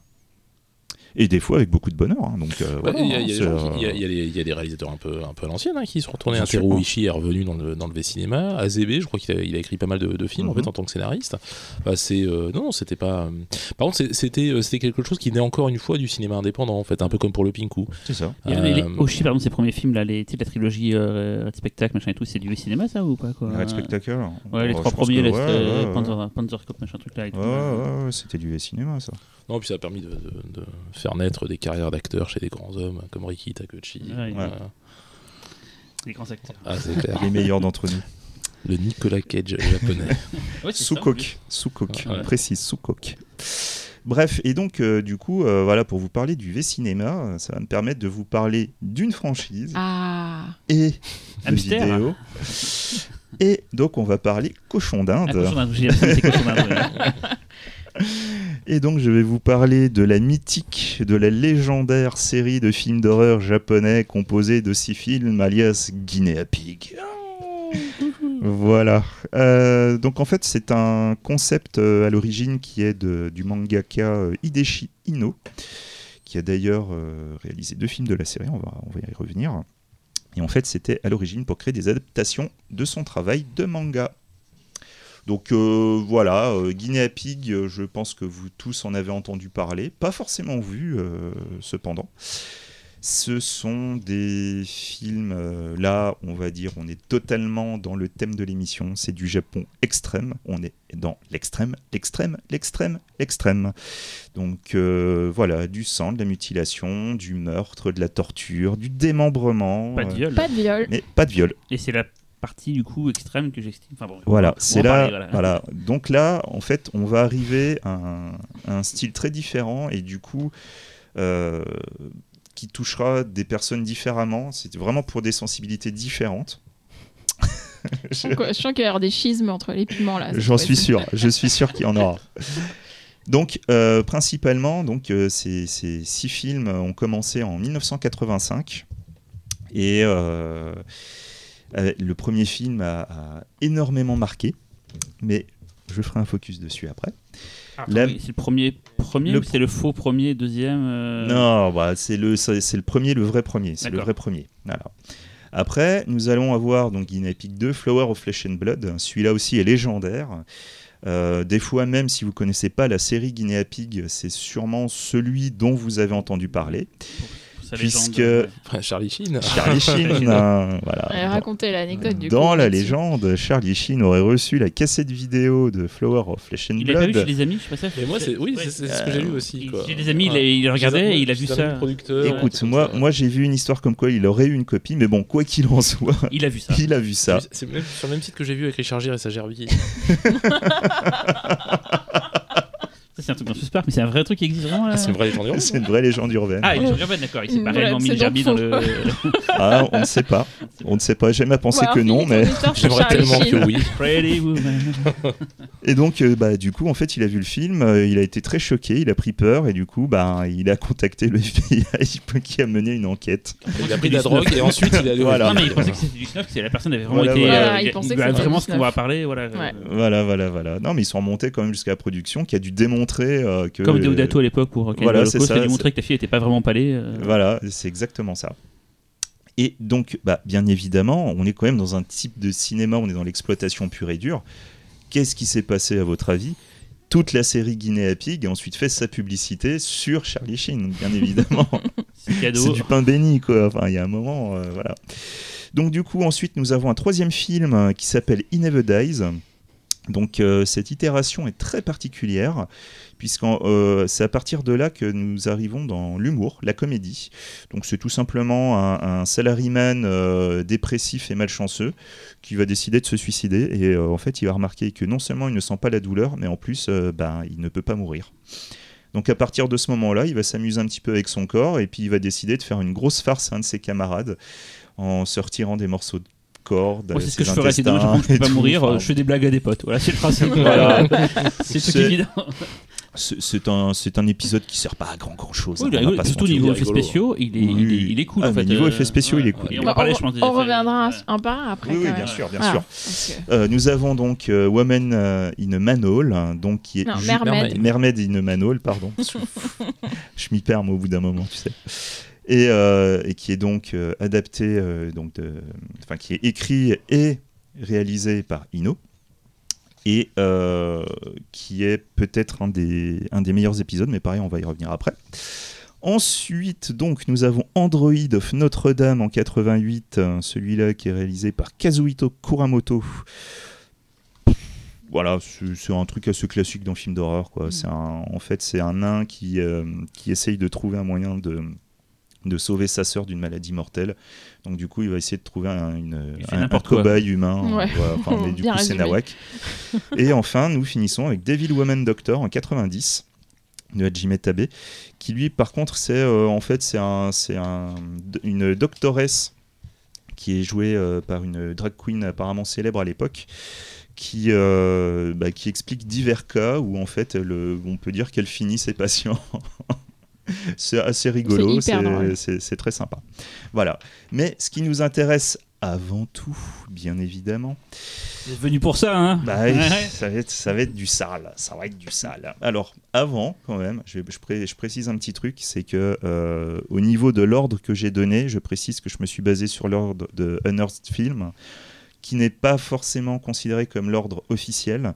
Euh, au niveau des guinea pigs, euh, le troisième, quatrième, c'est un peu compliqué des fois, donc euh, voilà.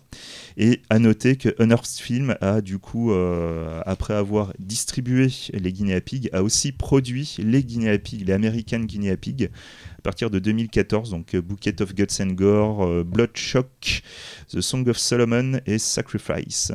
Euh, voilà, moi je suis pas très fan, mais après. hein, Il y avait un euh, super coffret DVD fait par eux, donc avec les films, un making-of. Mm. Et, et ça, je l'ai- il y a un t-shirt, il me semble, non? Il n'y a pas un t-shirt euh, qui était euh, dedans? Je sais plus s'il y avait un t-shirt, mais euh, en tout cas, Vous l'avez, vous, le coffret J'ai le coffret, j'avais pas le t-shirt. Alors, C'est peut-être moi qui, qui plane du fion, mais, euh, mais je crois qu'il y a un t-shirt. moi qui j'ai que, j'ai- moi, j'ai que le coffret français. euh, Ah, ah oui, il y a un coffret sorti chez. euh, One plus One. Oui. Et c'était, il y a une histoire entre vous deux là-dessus, quoi. Bah ouais, on a bossé dessus. on Ouais. pourra en parler ou c'est euh, pas possible Bon, euh, maintenant on peut, hein. je crois que maintenant. Vous avez, c'est vous cool. avez essayé d'importer Guinea Pig en France On l'a fait Ah, vous Bah oui, bah c'est ouais. sorti, hein, c'est mais sorti. c'était pas genre la galère finalement c'est- Ah, ça a été une galère, mais c'est sorti. C'est- Ça n'a pas été diffusé à la télé, par contre. Ouais, ça. alors ça, et sache qu'il y a une, y a truc. histoire qui est reliée à moi là-dessus. Oh là as refusé la là. vente télé, t'as Non, fait non, non, non, barrez-vous. là, À l'époque, alors, on est sur les anecdotes personnelles, mais à l'époque, je bossais en régie de supervision d'un bouquet satellite.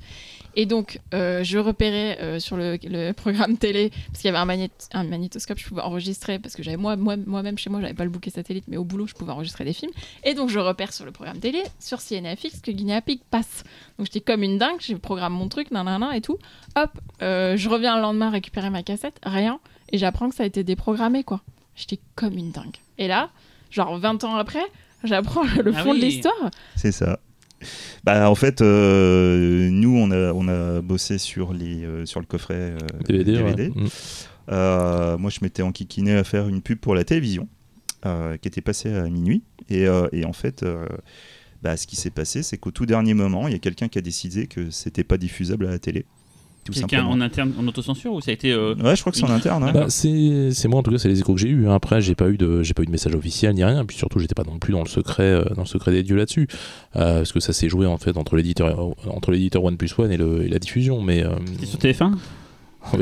Ça se trouve, il y a un auditeur ou une euh, auditrice qui saurait. hein. Co est et si si quelqu'un nous écoute et sait pourquoi ça a été déprogrammé au final, on veut tout savoir le fond de cette on histoire. veut savoir Insider, aussi, on veut on veut on veut la légende urbaine aussi C'est ça. Mais en fait, le- le- pour les guinea pigs, ce qui est, euh, ce qui est étonnant, c'est que moi, je, je trouve à chaque fois des sources historiques ton- totalement différentes dessus. Ouais, c'est Euh, légendaire. C'est ça, qui est- c'est ça qui est très fort. hein. C'est-à-dire que Hideshi Ino serait pas. Moi, ce que j'ai eu, c'est qu'il serait pas à la base du projet, mais qu'il aurait été. euh, qu'on lui aurait demandé s'il voulait bien réaliser un film, en fait, en back-to-back avec un, avec un autre. Donc, le, qui, qui devenait le premier guinea pig, mais que les deux premiers seraient sortis en même temps. Euh, et que le but était de faire croire dès le départ qu'il qu'il s'agissait de Snuff footage. Mm. donc c'est euh, non c'est- terrible hein, parce que c'est vraiment la base d'une légende urbaine énorme hein, ce- ce- cette série. Honnêtement, j'arrive pas à savoir si c'est vrai ou pas. hein, mais, Et, et- et aussi, euh, voilà, il faut savoir qu'il y a euh, que, que les films euh, ont- sont soupçonnés d'avoir influencé Tsutomu Miyazaki, qui était un des, des gros tueurs en série de, de l'époque qui a assassiné quatre jeunes filles. Et euh, pour ceux qui auraient vu justement la série Ju-on, hein, c'est, euh, il me semble que c'est le, le tueur en série qu'on voit au début du premier épisode. Il, voilà. il- il était bien en samouraï. il Non, pas trop, non, pas trop, non. Euh, bon bah du coup explique-nous ce que c'est au moins enfin les premiers en tout cas. Alors, donc, euh, le premier Guinea Pig, alias Devil Experiment, euh, c'est un film, en fait, c'est ce qu'on pourrait rapprocher le plus de l'idée qu'on peut se faire d'un snuff movie. L'idée, euh, c'était littéralement de, de créer un film, mais qui ne ressemble pas à un film. Vous allez commencer le, le- le métrage par un texte qui va vous dire que euh, voilà, quelqu'un a reçu euh, cette bande et que machin, euh, que c'est vrai et tout. Et vous allez regarder ça et c'est comme s'il y avait quelqu'un qui était en train de filmer l'enlèvement d'une jeune fille. Cette jeune fille euh, va être euh, donc euh, mise sur, un- sur une chaise et à partir de ce moment-là, on va commencer à la torturer. Donc des baffes, des trucs comme ça. Et puis petit à petit, ça va grimper au niveau de la violence de plus en plus, de plus en plus, de plus en plus, pour arriver à un moment où on va commencer à lui arracher un ongle, etc., jusqu'à bah, littéralement la démembrer. Voilà, c'est globalement tout. C'est très facile à résumer en fait, Guinea Mm. Pig. hein, euh, Ouais, en plus c'est chapitré par euh, tout à fait, par nom de. par sévice. C'est lequel qui commence par un, un américain qui parle? C'est celui-là? Non, ça c'est le. Le Never Dies. Non? Non, c'est Never Dies, ouais, t'as raison. Ah, d'accord. C'est Never Dies. Donc voilà, donc euh, ouais, le, le- le premier Guinea Pig, euh, c'est euh, assez étonnant. C'est euh, il- voilà, il faut se l'enquiller quand même. hein, Il faut se l'enquiller. C'est un film qui est dur. En plus, il a voilà quoi, il y a une image vidéo, c'est sale, c'est sale en tout. Même le son, il est sale. C'est un truc un peu caverneux. Et euh, voilà quoi, tout est fait pour être anti-filmique. C'est euh, voilà on n'est pas là pour essayer de faire les plus beaux cadrages. On n'est pas là pour essayer de te donner du sens ou des trucs comme ça. C'est euh, voilà, le- le but principal, c'est te montrer de la torture, de la barbarie et des effets spéciaux qui sont ma foi assez dingues. juste C'est, dingos. euh, Oh, pas dans The Ville Experiment. et c'est un Ah, film qui est en je sais phase. hein. il y en a deux, celui-là qui. euh, Peut-être le deuxième, je sais plus, il y en a deux, mais lequel, je me suis dit, Oui, c'est c'est le vraiment. deuxième. C'est le vraiment mortel, Ah, le euh, avec le plan dans l'œil et tout. C'est dans, c'est dans lequel Il y a des yeux dans le, les c'est deux. le premier. C'est le premier. Ah non, dans le deuxième aussi, il y a des yeux. En fait, moi, je crois que j'ai vu le, le, le, le des second en pensant que c'est le premier. Enfin, j'ai pas vu dans le, dans le bon ordre en fait. Mm. Et du coup, je... il y en a qui a quand même Non, un peu mieux foutu que l'autre. Euh, et Ça, c'est le deuxième. Ouais, c'est le deuxième. Ouais, c'est surtout que ce sont des films en fait, qui sont en phase avec leur support d'exploitation. Parce que c'est vraiment lié ça. au boom de la VHS. Il faut savoir que si la, la VHS a explosé en Occident, au Japon, ça a été la folie totale. Et, euh, et du coup, en fait, créer des films exprès pour le marché de la VHS, euh, c'est, euh, ça fait partie des, des- des premiers, en tout cas, à être capable de faire autre chose que des, des films qui veulent ressembler à des films cinéma, mais qui finissent en VHS. C'était Bah, nous, vraiment, on appelle ça les téléfilms en. France, et c'est vraiment des films faits pour la télé. A- en fait, il y a eu très peu, même je crois quasiment pas, de films faits pour la vidéo en France. En fait, c'est Bah, peut-être plus maintenant, mais en tout cas, à l'époque, Aux années 80, États-Unis, il y a quelques. y Ah oui, je parle en a- France, des films français. Aux hein. États-Unis, il y a un très très bel exemple. Un, Black Devil Doll from Hell, Oui, qui est. euh, Ah ouais, là- oui c'est un truc autoproduit. euh, il y avait quoi Tales from the Quaded Zone hein, qui était ça. Ouais. qui était- Et là, je parle en France, on n'a pas cette, mentalité de faire un film où on se dit c'est pas pour. Nous, on est toujours bah, un film si, fait si, pour si, le bien cinéma. sûr, les films de Norbert, les, les films de Norbert Moutier. Ouais, mais c'était des- euh, C'était fait pour la vidéo. pas, oui, c'est pas produit. dans- là, les Guinea Pig et tout, c'est comme une boîte de production derrière. Euh, Norbert, il, il produisait lui-même ses films. C'est comme Richard Thompson, il produisait lui-même ses films. En fait, c'était des films faits pour la vidéo parce que parce que c'était Ah, Est-ce qu'il y, a un autoproduit. mar- est-ce qu'il y a un tout. marché en France en même temps? Il y avait un, il y avait un, ouais, il y avait un marché qui était plus difficile parce Quand que de même, toute façon, les on films, attendait de- les films américains. les hein, films genre euh, Parano ou Adrénaline, c'était comme fait pour le cinéma. Tu vois. Ça sortait, au- ça Ouais. sortait en salle. C'était surtout. pensé pour le cinéma Ouais. surtout. Quoi. Oui, oui. Mais en tout cas, euh, voilà quoi. Donc le, le- le premier, euh, faut, faut plus le prendre comme une expérience. tu vois. Les Mhm. The Devil's Experiment, c'est le titre. euh, bah, c'est littéralement ce que vous aurez. C'est une expérience sensorielle. Voilà. euh, après, si vous sentez de- que ça vous va pas vous intéresser de voir une nana se faire torturer, euh, bah, Après, ne regardez euh, pas. Et Moi, je- regardez pas les centaines de dérivés qu'il y a eu derrière. hein. Non, mais moi, celui-là, je mets un pimentos et demi. hein. Parce que je trouve. On n'aura euh, jamais dû te laisser les ennemis. Hein. C'est- Ça fout l'air tout le truc là. Non, mais euh, parce qu'en fait, euh, euh, c'est quand même. Alors, il y a ce côté euh, chapitré. Alors, euh, toute la mise en scène de attention, c'est un snuff movie, gna gna gna et tout. Euh, et euh, c'est chapitré. Et, euh, et du coup, bah, comme tu dis, ça, monte, machin. Sauf que chaque chapitre est toujours un petit peu trop long. Et, et quand même, on voit que c'est du faux, là, pour le coup. On va parler du deuxième après. Mais là, pour le premier, je veux dire, il lui donne des claques, il se claque le bras. Alors, ça, ça me fait penser quand on a fait Ouais, catégorie mais- 3 et que vous pensiez que le chat avait été mangé par les rats et que je vous ai brisé votre rêve en disant que non, pas du tout, ça se voyait que c'était faux. Dans, euh, Vous êtes tellement crédule, en fait. the Sun. Ouais, et là, à un moment Sun, donné, ouais. la tortue, le- ah, franchement, on dirait, les Laisse-nous à tor- nos rêves. on Ouais. dirait les tortues indiennes, quoi. Alors, on va te mettre sur une chaise et on va te faire tourner, tu sais, une chaise de bureau. Et genre, ils la font tourner et on voit que la fille est morte de rire, quoi. Et c'était plutôt rigolo Bah, c'est pas une bonne actrice alors. Elle a dû mieux jouer son rôle de tortue. tor- Non mais du coup c'était rigolo. J'aime bien euh, le justement j'ai préféré à la limite. Enfin si ça avait été vraiment trop bien fait ça aurait été vraiment problématique. devenu cynique, Véronique. Ouais c'est vrai. Mais euh, j'ai tellement no- vu violence que du coup j'ai ah, noté. c'est bon. j'ai noté sur ma feuille coup de cœur pour les asticots. Parce que Ah bah ouais. oui, non, parce que en fait, la nana va se faire tabasser. Après, on va lui balancer de, du son euh, dans les oreilles pendant 10 heures euh, où elle devient à moitié folle. Donc du coup, derrière, ils vont lui balancer de l'huile bouillante euh, sur le bras. Voilà. Et sur la blessure, ils vont foutre des verres.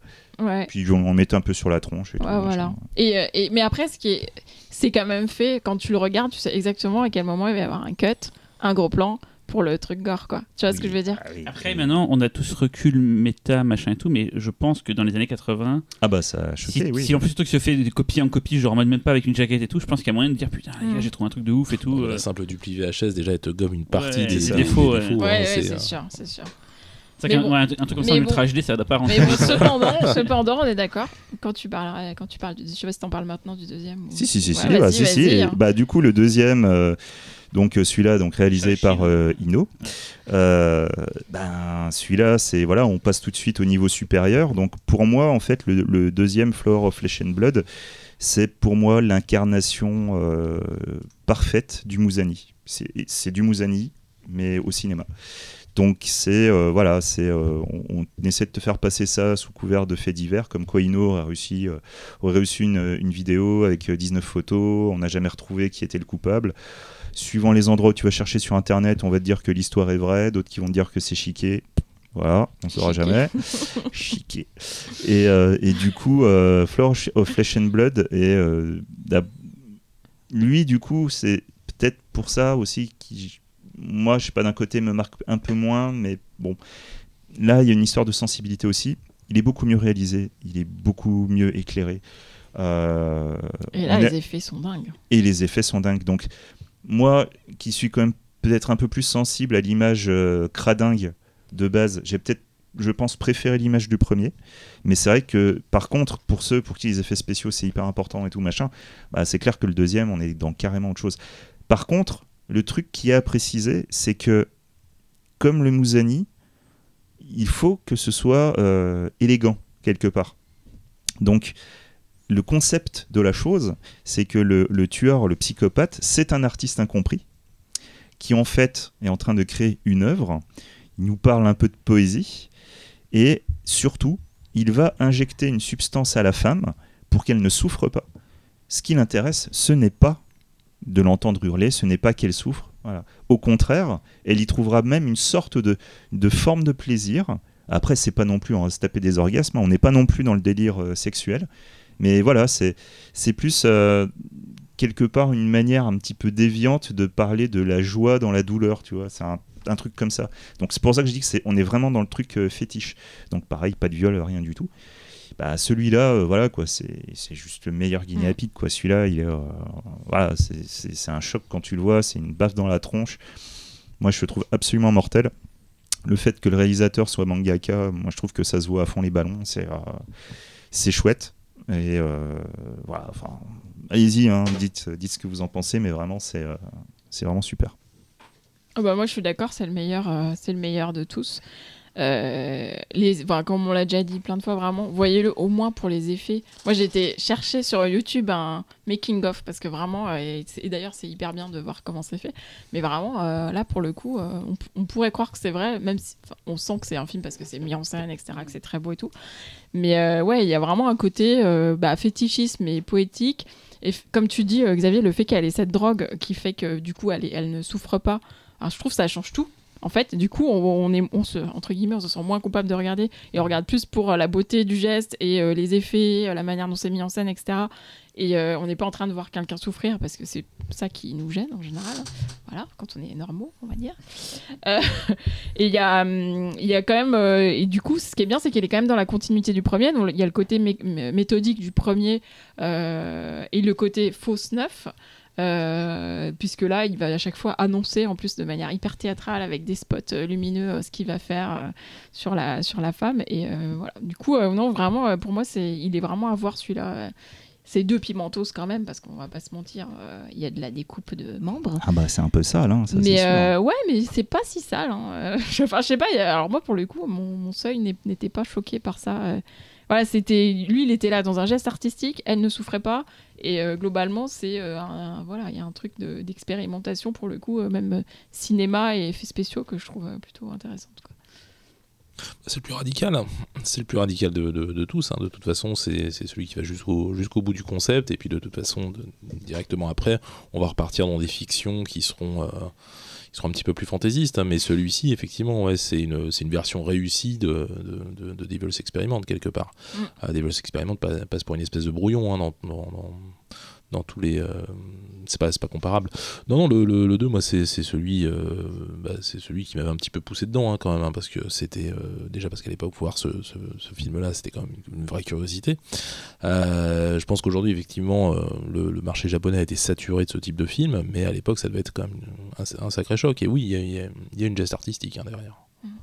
Tu dis une geste? J'ai envie de dire la geste. Ouais, bah oui, effectivement, oui, c'est le. J'ai pas vu les six, j'ai vu les trois premiers en fait. Du coup, euh, je pourrais pas juger sur euh, Mermaid in the Manhole euh, que tu as apparemment beaucoup apprécié. Comme en tout cas, ouais, des trois que j'ai vus, c'est le, un- le meilleur. Même si j'aime beaucoup euh, He Never Dies parce que parce que il est très bien foutu. d'un point de vue des- Non, non, mais il est, il est nul, mais il est très bien foutu d'un point de vue des effets spéciaux. Pas le pire, mais ouais. Et j'ai trouvé ça vraiment. euh, je me suis dit, putain, pour des tout petits budgets, ils, ils ont. Je sais pas, enfin, ça se trouve, c'est hyper connu, je vais passer pour un gogol, mais le, le, le maquilleur de, de ces films-là, et je pense que c'est quelqu'un qui a eu un grand avenir derrière, parce qu'avec très peu, il fait des choses très réalistes, et la peau est vraiment bien foutue, enfin, il y a des, des trucs vraiment bien faits, quoi. Je me dis, putain, c'est vraiment un, un maquilleur de génie, je pense qu'il a dû bosser derrière sur plein d'autres trucs, euh, j'imagine. Il a fallu regarder sur IMDb avant et, et je l'ai pas fait. mais Ah, voilà, pour dire que, que, voilà, que c'est ce qui m'a marqué, c'est vraiment pour le Inver Dice, je pense qu'on va pas en parler plus que ça, quoi, mais c'est vraiment le côté effets spéciaux de ouf, euh, voilà. et qui, que j'ai bien aimé dans le coup dans le, dans le Flo- Flower and Flesh and Blood. euh. Bah justement, enfin le- le- l'autre euh, qui, qui, pour moi est un des meilleurs aussi Guinea Pig, c'est euh, Mermaid in a Manhole, euh, où là c'est un, c'est un, un peintre qui s'est séparé de sa femme, qui, euh, qui, euh, qui du coup va trouver une, la sirène de son enfance euh, dans les égouts. Et euh, il va vouloir la peindre et du coup en fait elle, elle commence à, Pourrir. à- ouais enfin elle développe une sorte de maladie là dans les égouts donc il la remonte Des chez lui. pustules, euh. Et du coup, il y a des pustules qui vont, euh, voilà, qui vont sortir de son corps. Et au fur et à mesure de sa dégradation physique, lui, il va continuer à la peindre et en utilisant même les fluides de son Ah. corps. Euh, voilà, c'est. Des pustules de couleur. Voilà, donc c'est celui-là. de- que tu as déjà parlé, Thalatomorphose, qui je trouve se Ouais. rapproche beaucoup de ça, le côté dégradation du corps en fait. C'est ça. Parce que j'ai pas vu euh, Mermaid Manhole, mais j'avais quand même vu à l'époque des bouts. euh, Mais, Ouais. Et Mermaid in the Manhole est sérieux, comme l'étaient les deux premiers, alors que In Never Dies, je sais pas si on Ah oui, c'est la gaudriole. une grosse euh, comédie oui, loufoque. quoi. C'est poète poète. euh, Ouais. Thalatomorphose. Et ça, moi, ça m'a fait bizarre quand j'ai vu les deux premiers, qu'après j'ai vu In Never Dies, je fais what? En Ça fait, m'avait fait rire, moi. à part, la à part la production, il n'y a rien qui relie euh, globalement. Enfin, les deux premiers, globalement, c'est des, des films courts euh, ça. japonais produits par les mêmes personnes. Mais y Bah, a... ouais. Après In il y a quand même l'intro où il y a, comme tu disais, Oui, qui- l'animateur américain qui fait comme si euh, machin. vrai Sauf qu'en fait, on voit très bien, là pour le coup, il n'y a aucun effort Ouais. à faire croire que c'est un FNUF. Quoi. Et, et Mermaid, l'idée complètement, du snuff est complètement abandonnée. euh. Ouais, mais là, c'est vraiment, là, c'est l'idée vraiment de te, de, de, de, de te dégoûter. euh, on est vraiment dans le dégoût là. C'est pas tant la violence, c'est euh, voilà, c'est voir les, les- les- des pustules, du pu euh, et autres joyeusetés. quand on dit sirène, on parle de la femme poisson, hein, pas du gyrophare. hein. C'est- Et-. Oh, mais, dans, mais dans euh, Mermaid, il y avait un, moi j'ai noté qu'il y avait un petit côté euh, cartoonesque quand même, il y avait des bruitages. Euh, ouais, un petit peu euh, Ouais, ouais, carrément. forcés. Euh, et je Bah, me qui, suis... qui, qui, pour moi font c'est un peu les bruitages de hentai tu vois c'est euh, Voilà, des, des ça, des bruits de tentacules ouais, et c'est tout. ça, ouais. ouais. Ouais, ouais, un Je truc sais pas comme ce que ça c'est du tout. hein. Ouais. On fera une spéciale hentai un jour, c'est même plus du fantastique, c'est juste Ouais. par le cul, les tentacules et tout. Allez, La euh, Blue Girl. Et j'ai pas noté, sur- enfin sur, sur My Main, j'ai no- j'ai- Mermaid, pardon, j'ai noté pourquoi, j'ai pas compris pourquoi il fallait encore la découper en morceaux. C'est un moment donné, oh, on finit par découper en morceaux. charges. Bah, pour la ranger dans le frigo, c'est plus simple. Hein. Bah, tout le monde, écoute, euh, découpes, alors c'est pareil là. tu fais comment pour la sortir dehors? Bah en petits morceaux dans des sacs poubelles comme euh, comme on fait d'habitude quoi voilà Tu me diras, elle trouve du Et on a, mangé du, on a fin. mangé du sushi à midi, hein. c'est un peu une sirène coupée en morceaux. ouais. C'est vrai C'est qu'on ça. on échappe à aucun cliché, on a plus. c'est ça Ah oui, on a fait, oui, ça on, on veut même Mais manger du attention, sushi. hein, dans, une, dans, une, dans, un- dans une franchise. hein. Ouais. c'est ça Même, pas dans un vrai, même pas dans un vrai restaurant Ouais. japonais. hein. Et à la base, on Oh. voulait même manger des sushis pendant qu'on faisait la. Et on a pris des. California Maki. Hein. Ouais. Avec du fromage et tout. Brochette de bœuf fromage et tout. ouais. Le Japon, quoi. Voilà, c'est le Japon ancestral, traditionnel, tout ce qu'on veut. Quoi. Et une Tsingtao. voilà parfait Et donc, ouais, les deux autres. euh, bah, Android Android of Notre-Dame on est tous d'accord je pense pour dire que ça n'a pas d'intérêt C'est nul. voilà Je me souviens qu'à l'époque, le premier truc qu'on s'est dit, c'est bon, c'est dans le package. c'est J'ai ça noté chiant et consternant. Voilà. Voilà. et par contre euh, Devil Woman Doctor Ah, euh, Ça, c'est cool. ça c'est sympa quoi J'ai une question, parce que j'ai- comme j'ai pas vu Android à Notre-Dame, c'est quoi le rapport avec Notre-Dame en fait? Il y a un rapport avec le. Euh, la- on entend la- une cloche un moment. ouais ça Non, doit mais être ça vrai, le nom, c'est il est vraiment. Il n'y a pas de lien avec la. D'accord. Je me suis toujours posé Non, la mais en question vrai, on entend toujours. une cloche, hein, euh, c'est même pas une vanne. hein. non on entend une cloche ouais mais Je sais pas s'il vit dans euh, un clocher. une qu'on ou- voit une, qu'on voit une. quoi. J'ai pas, tout, j'ai pas tout compris, mais bon. Et euh, Devil Woman Doctor, euh, c'est- tu l'as vu toi, Cyril? Non, non, j'ai Ah, mais j'ai vu. vois-le, les- ça va te plaire. Quoi, c'est drôle Ouais. Ouais. C'est c'est comment c'est Devil Woman Drôle. Doctor ah, drôle. C'est drôle. Mais tu vois, c'est en fait c'est plein de petites scénettes, c'est différents cas et Ah tout. ouais. euh, J'étais- Moi, j'étais mort de rire. J'ai regardé c'est- d'un c'est bout à l'autre. j'ai marrant, rigolé, ouais. La, j'ai la- rigolé. la famille euh, qui euh, qui a un problème génétique euh, et en fait faut pas les énerver parce que quand ils s'énervent ils ont la tête qui explose. Ah, d'accord. Donc du coup elle, leur- elle fait une expérience et elle leur dit plein de saloperies euh, les uns après les autres pour les énerver. D'accord, donc on voit les explosions. euh, Ouais. Voilà, Ouais, une rigolo. discussion entre trois mecs qui ont les pires maladies et à chaque fois ils sont là. Non, mais attends, c'est pas pire que ma maladie et genre des, des trucs horribles quoi, mais euh, je peux même pas les décrire parce que c'est. mais c'est hyper, hyper marrant en même temps. Donc euh, bon, voilà. Voilà voilà. Bah du coup avec les Guinea euh, vous vous prenez déjà une bonne charge de- Ouais. de, c'est Je hein. pense que même si vous connaissez pas le Japon extrême, c'est peut-être le la franchise dont vous avez entendu parler en fait. C'est un Ouais. peu. euh, euh, moi, je pense que c'est ce qui vous intéresser toi et Laurent, euh, même enfin Bah, Véronique et clair, moi aussi, hein. quand on était plus jeunes, parce qu'on a entendu parler des trucs et euh, ça avait franchi le cap de l'Occident. Enfin, c'était arrivé chez nous. Ah ouais, Même si on les voyait pas, mais on savait que mythique, c'était hein. mythique. Voilà. Moi, je connaissais de réputation quand j'avais 15-16 ans, alors que je les avais pas vus en fait. C'est ça. Donc ouais, ça c'est vraiment légendaire et et quelque part, alors certes c'est pas que, faut, faut pas déconner, c'est pas que Guinea Pig, mais c'est vrai que l'arrivée de la vidéo, Guinea Pig, tout ça, ça, je sais pas, ça, ça a mis un coup de pied dans la fourmilière. Les- C'est comme si tu avais ouvert les vannes pour. euh, Mm. Bah, Le toujours, reste. hein, quand t'as eu Scream qui a cartonné aux États-Unis, par exemple, ça a lancé toute Ouais. une vague de films d'horreur, de slasher, machin. Il fait qu'un truc fonctionne. Je sais pas si, comment a fonctionné Guinea Pig, Mais pour que les gens disent, bah, il y a un créneau là-dessus, Bah, allons-y, euh, Mm. c'est pas cher à produire, ça rapporte de la Et thune. du coup, euh, une- derrière, il va y avoir une véritable déferlante C'est de films d'exploitation. Moi, j'allais dire une chier, mais. nous verrons ça dans la seconde partie de cette émission. Ta, ta, Dans un mois. Pa, pa, pa. Alors, vos recours. Non, je rigole. Bon, bah rendez-vous dans un mois. Euh, on va essayer de nettoyer notre âme d'ici là et on revient pour la deuxième partie qui sera encore plus gratinée. Oh oui, promis. Merci, bye bye. Au revoir. Salut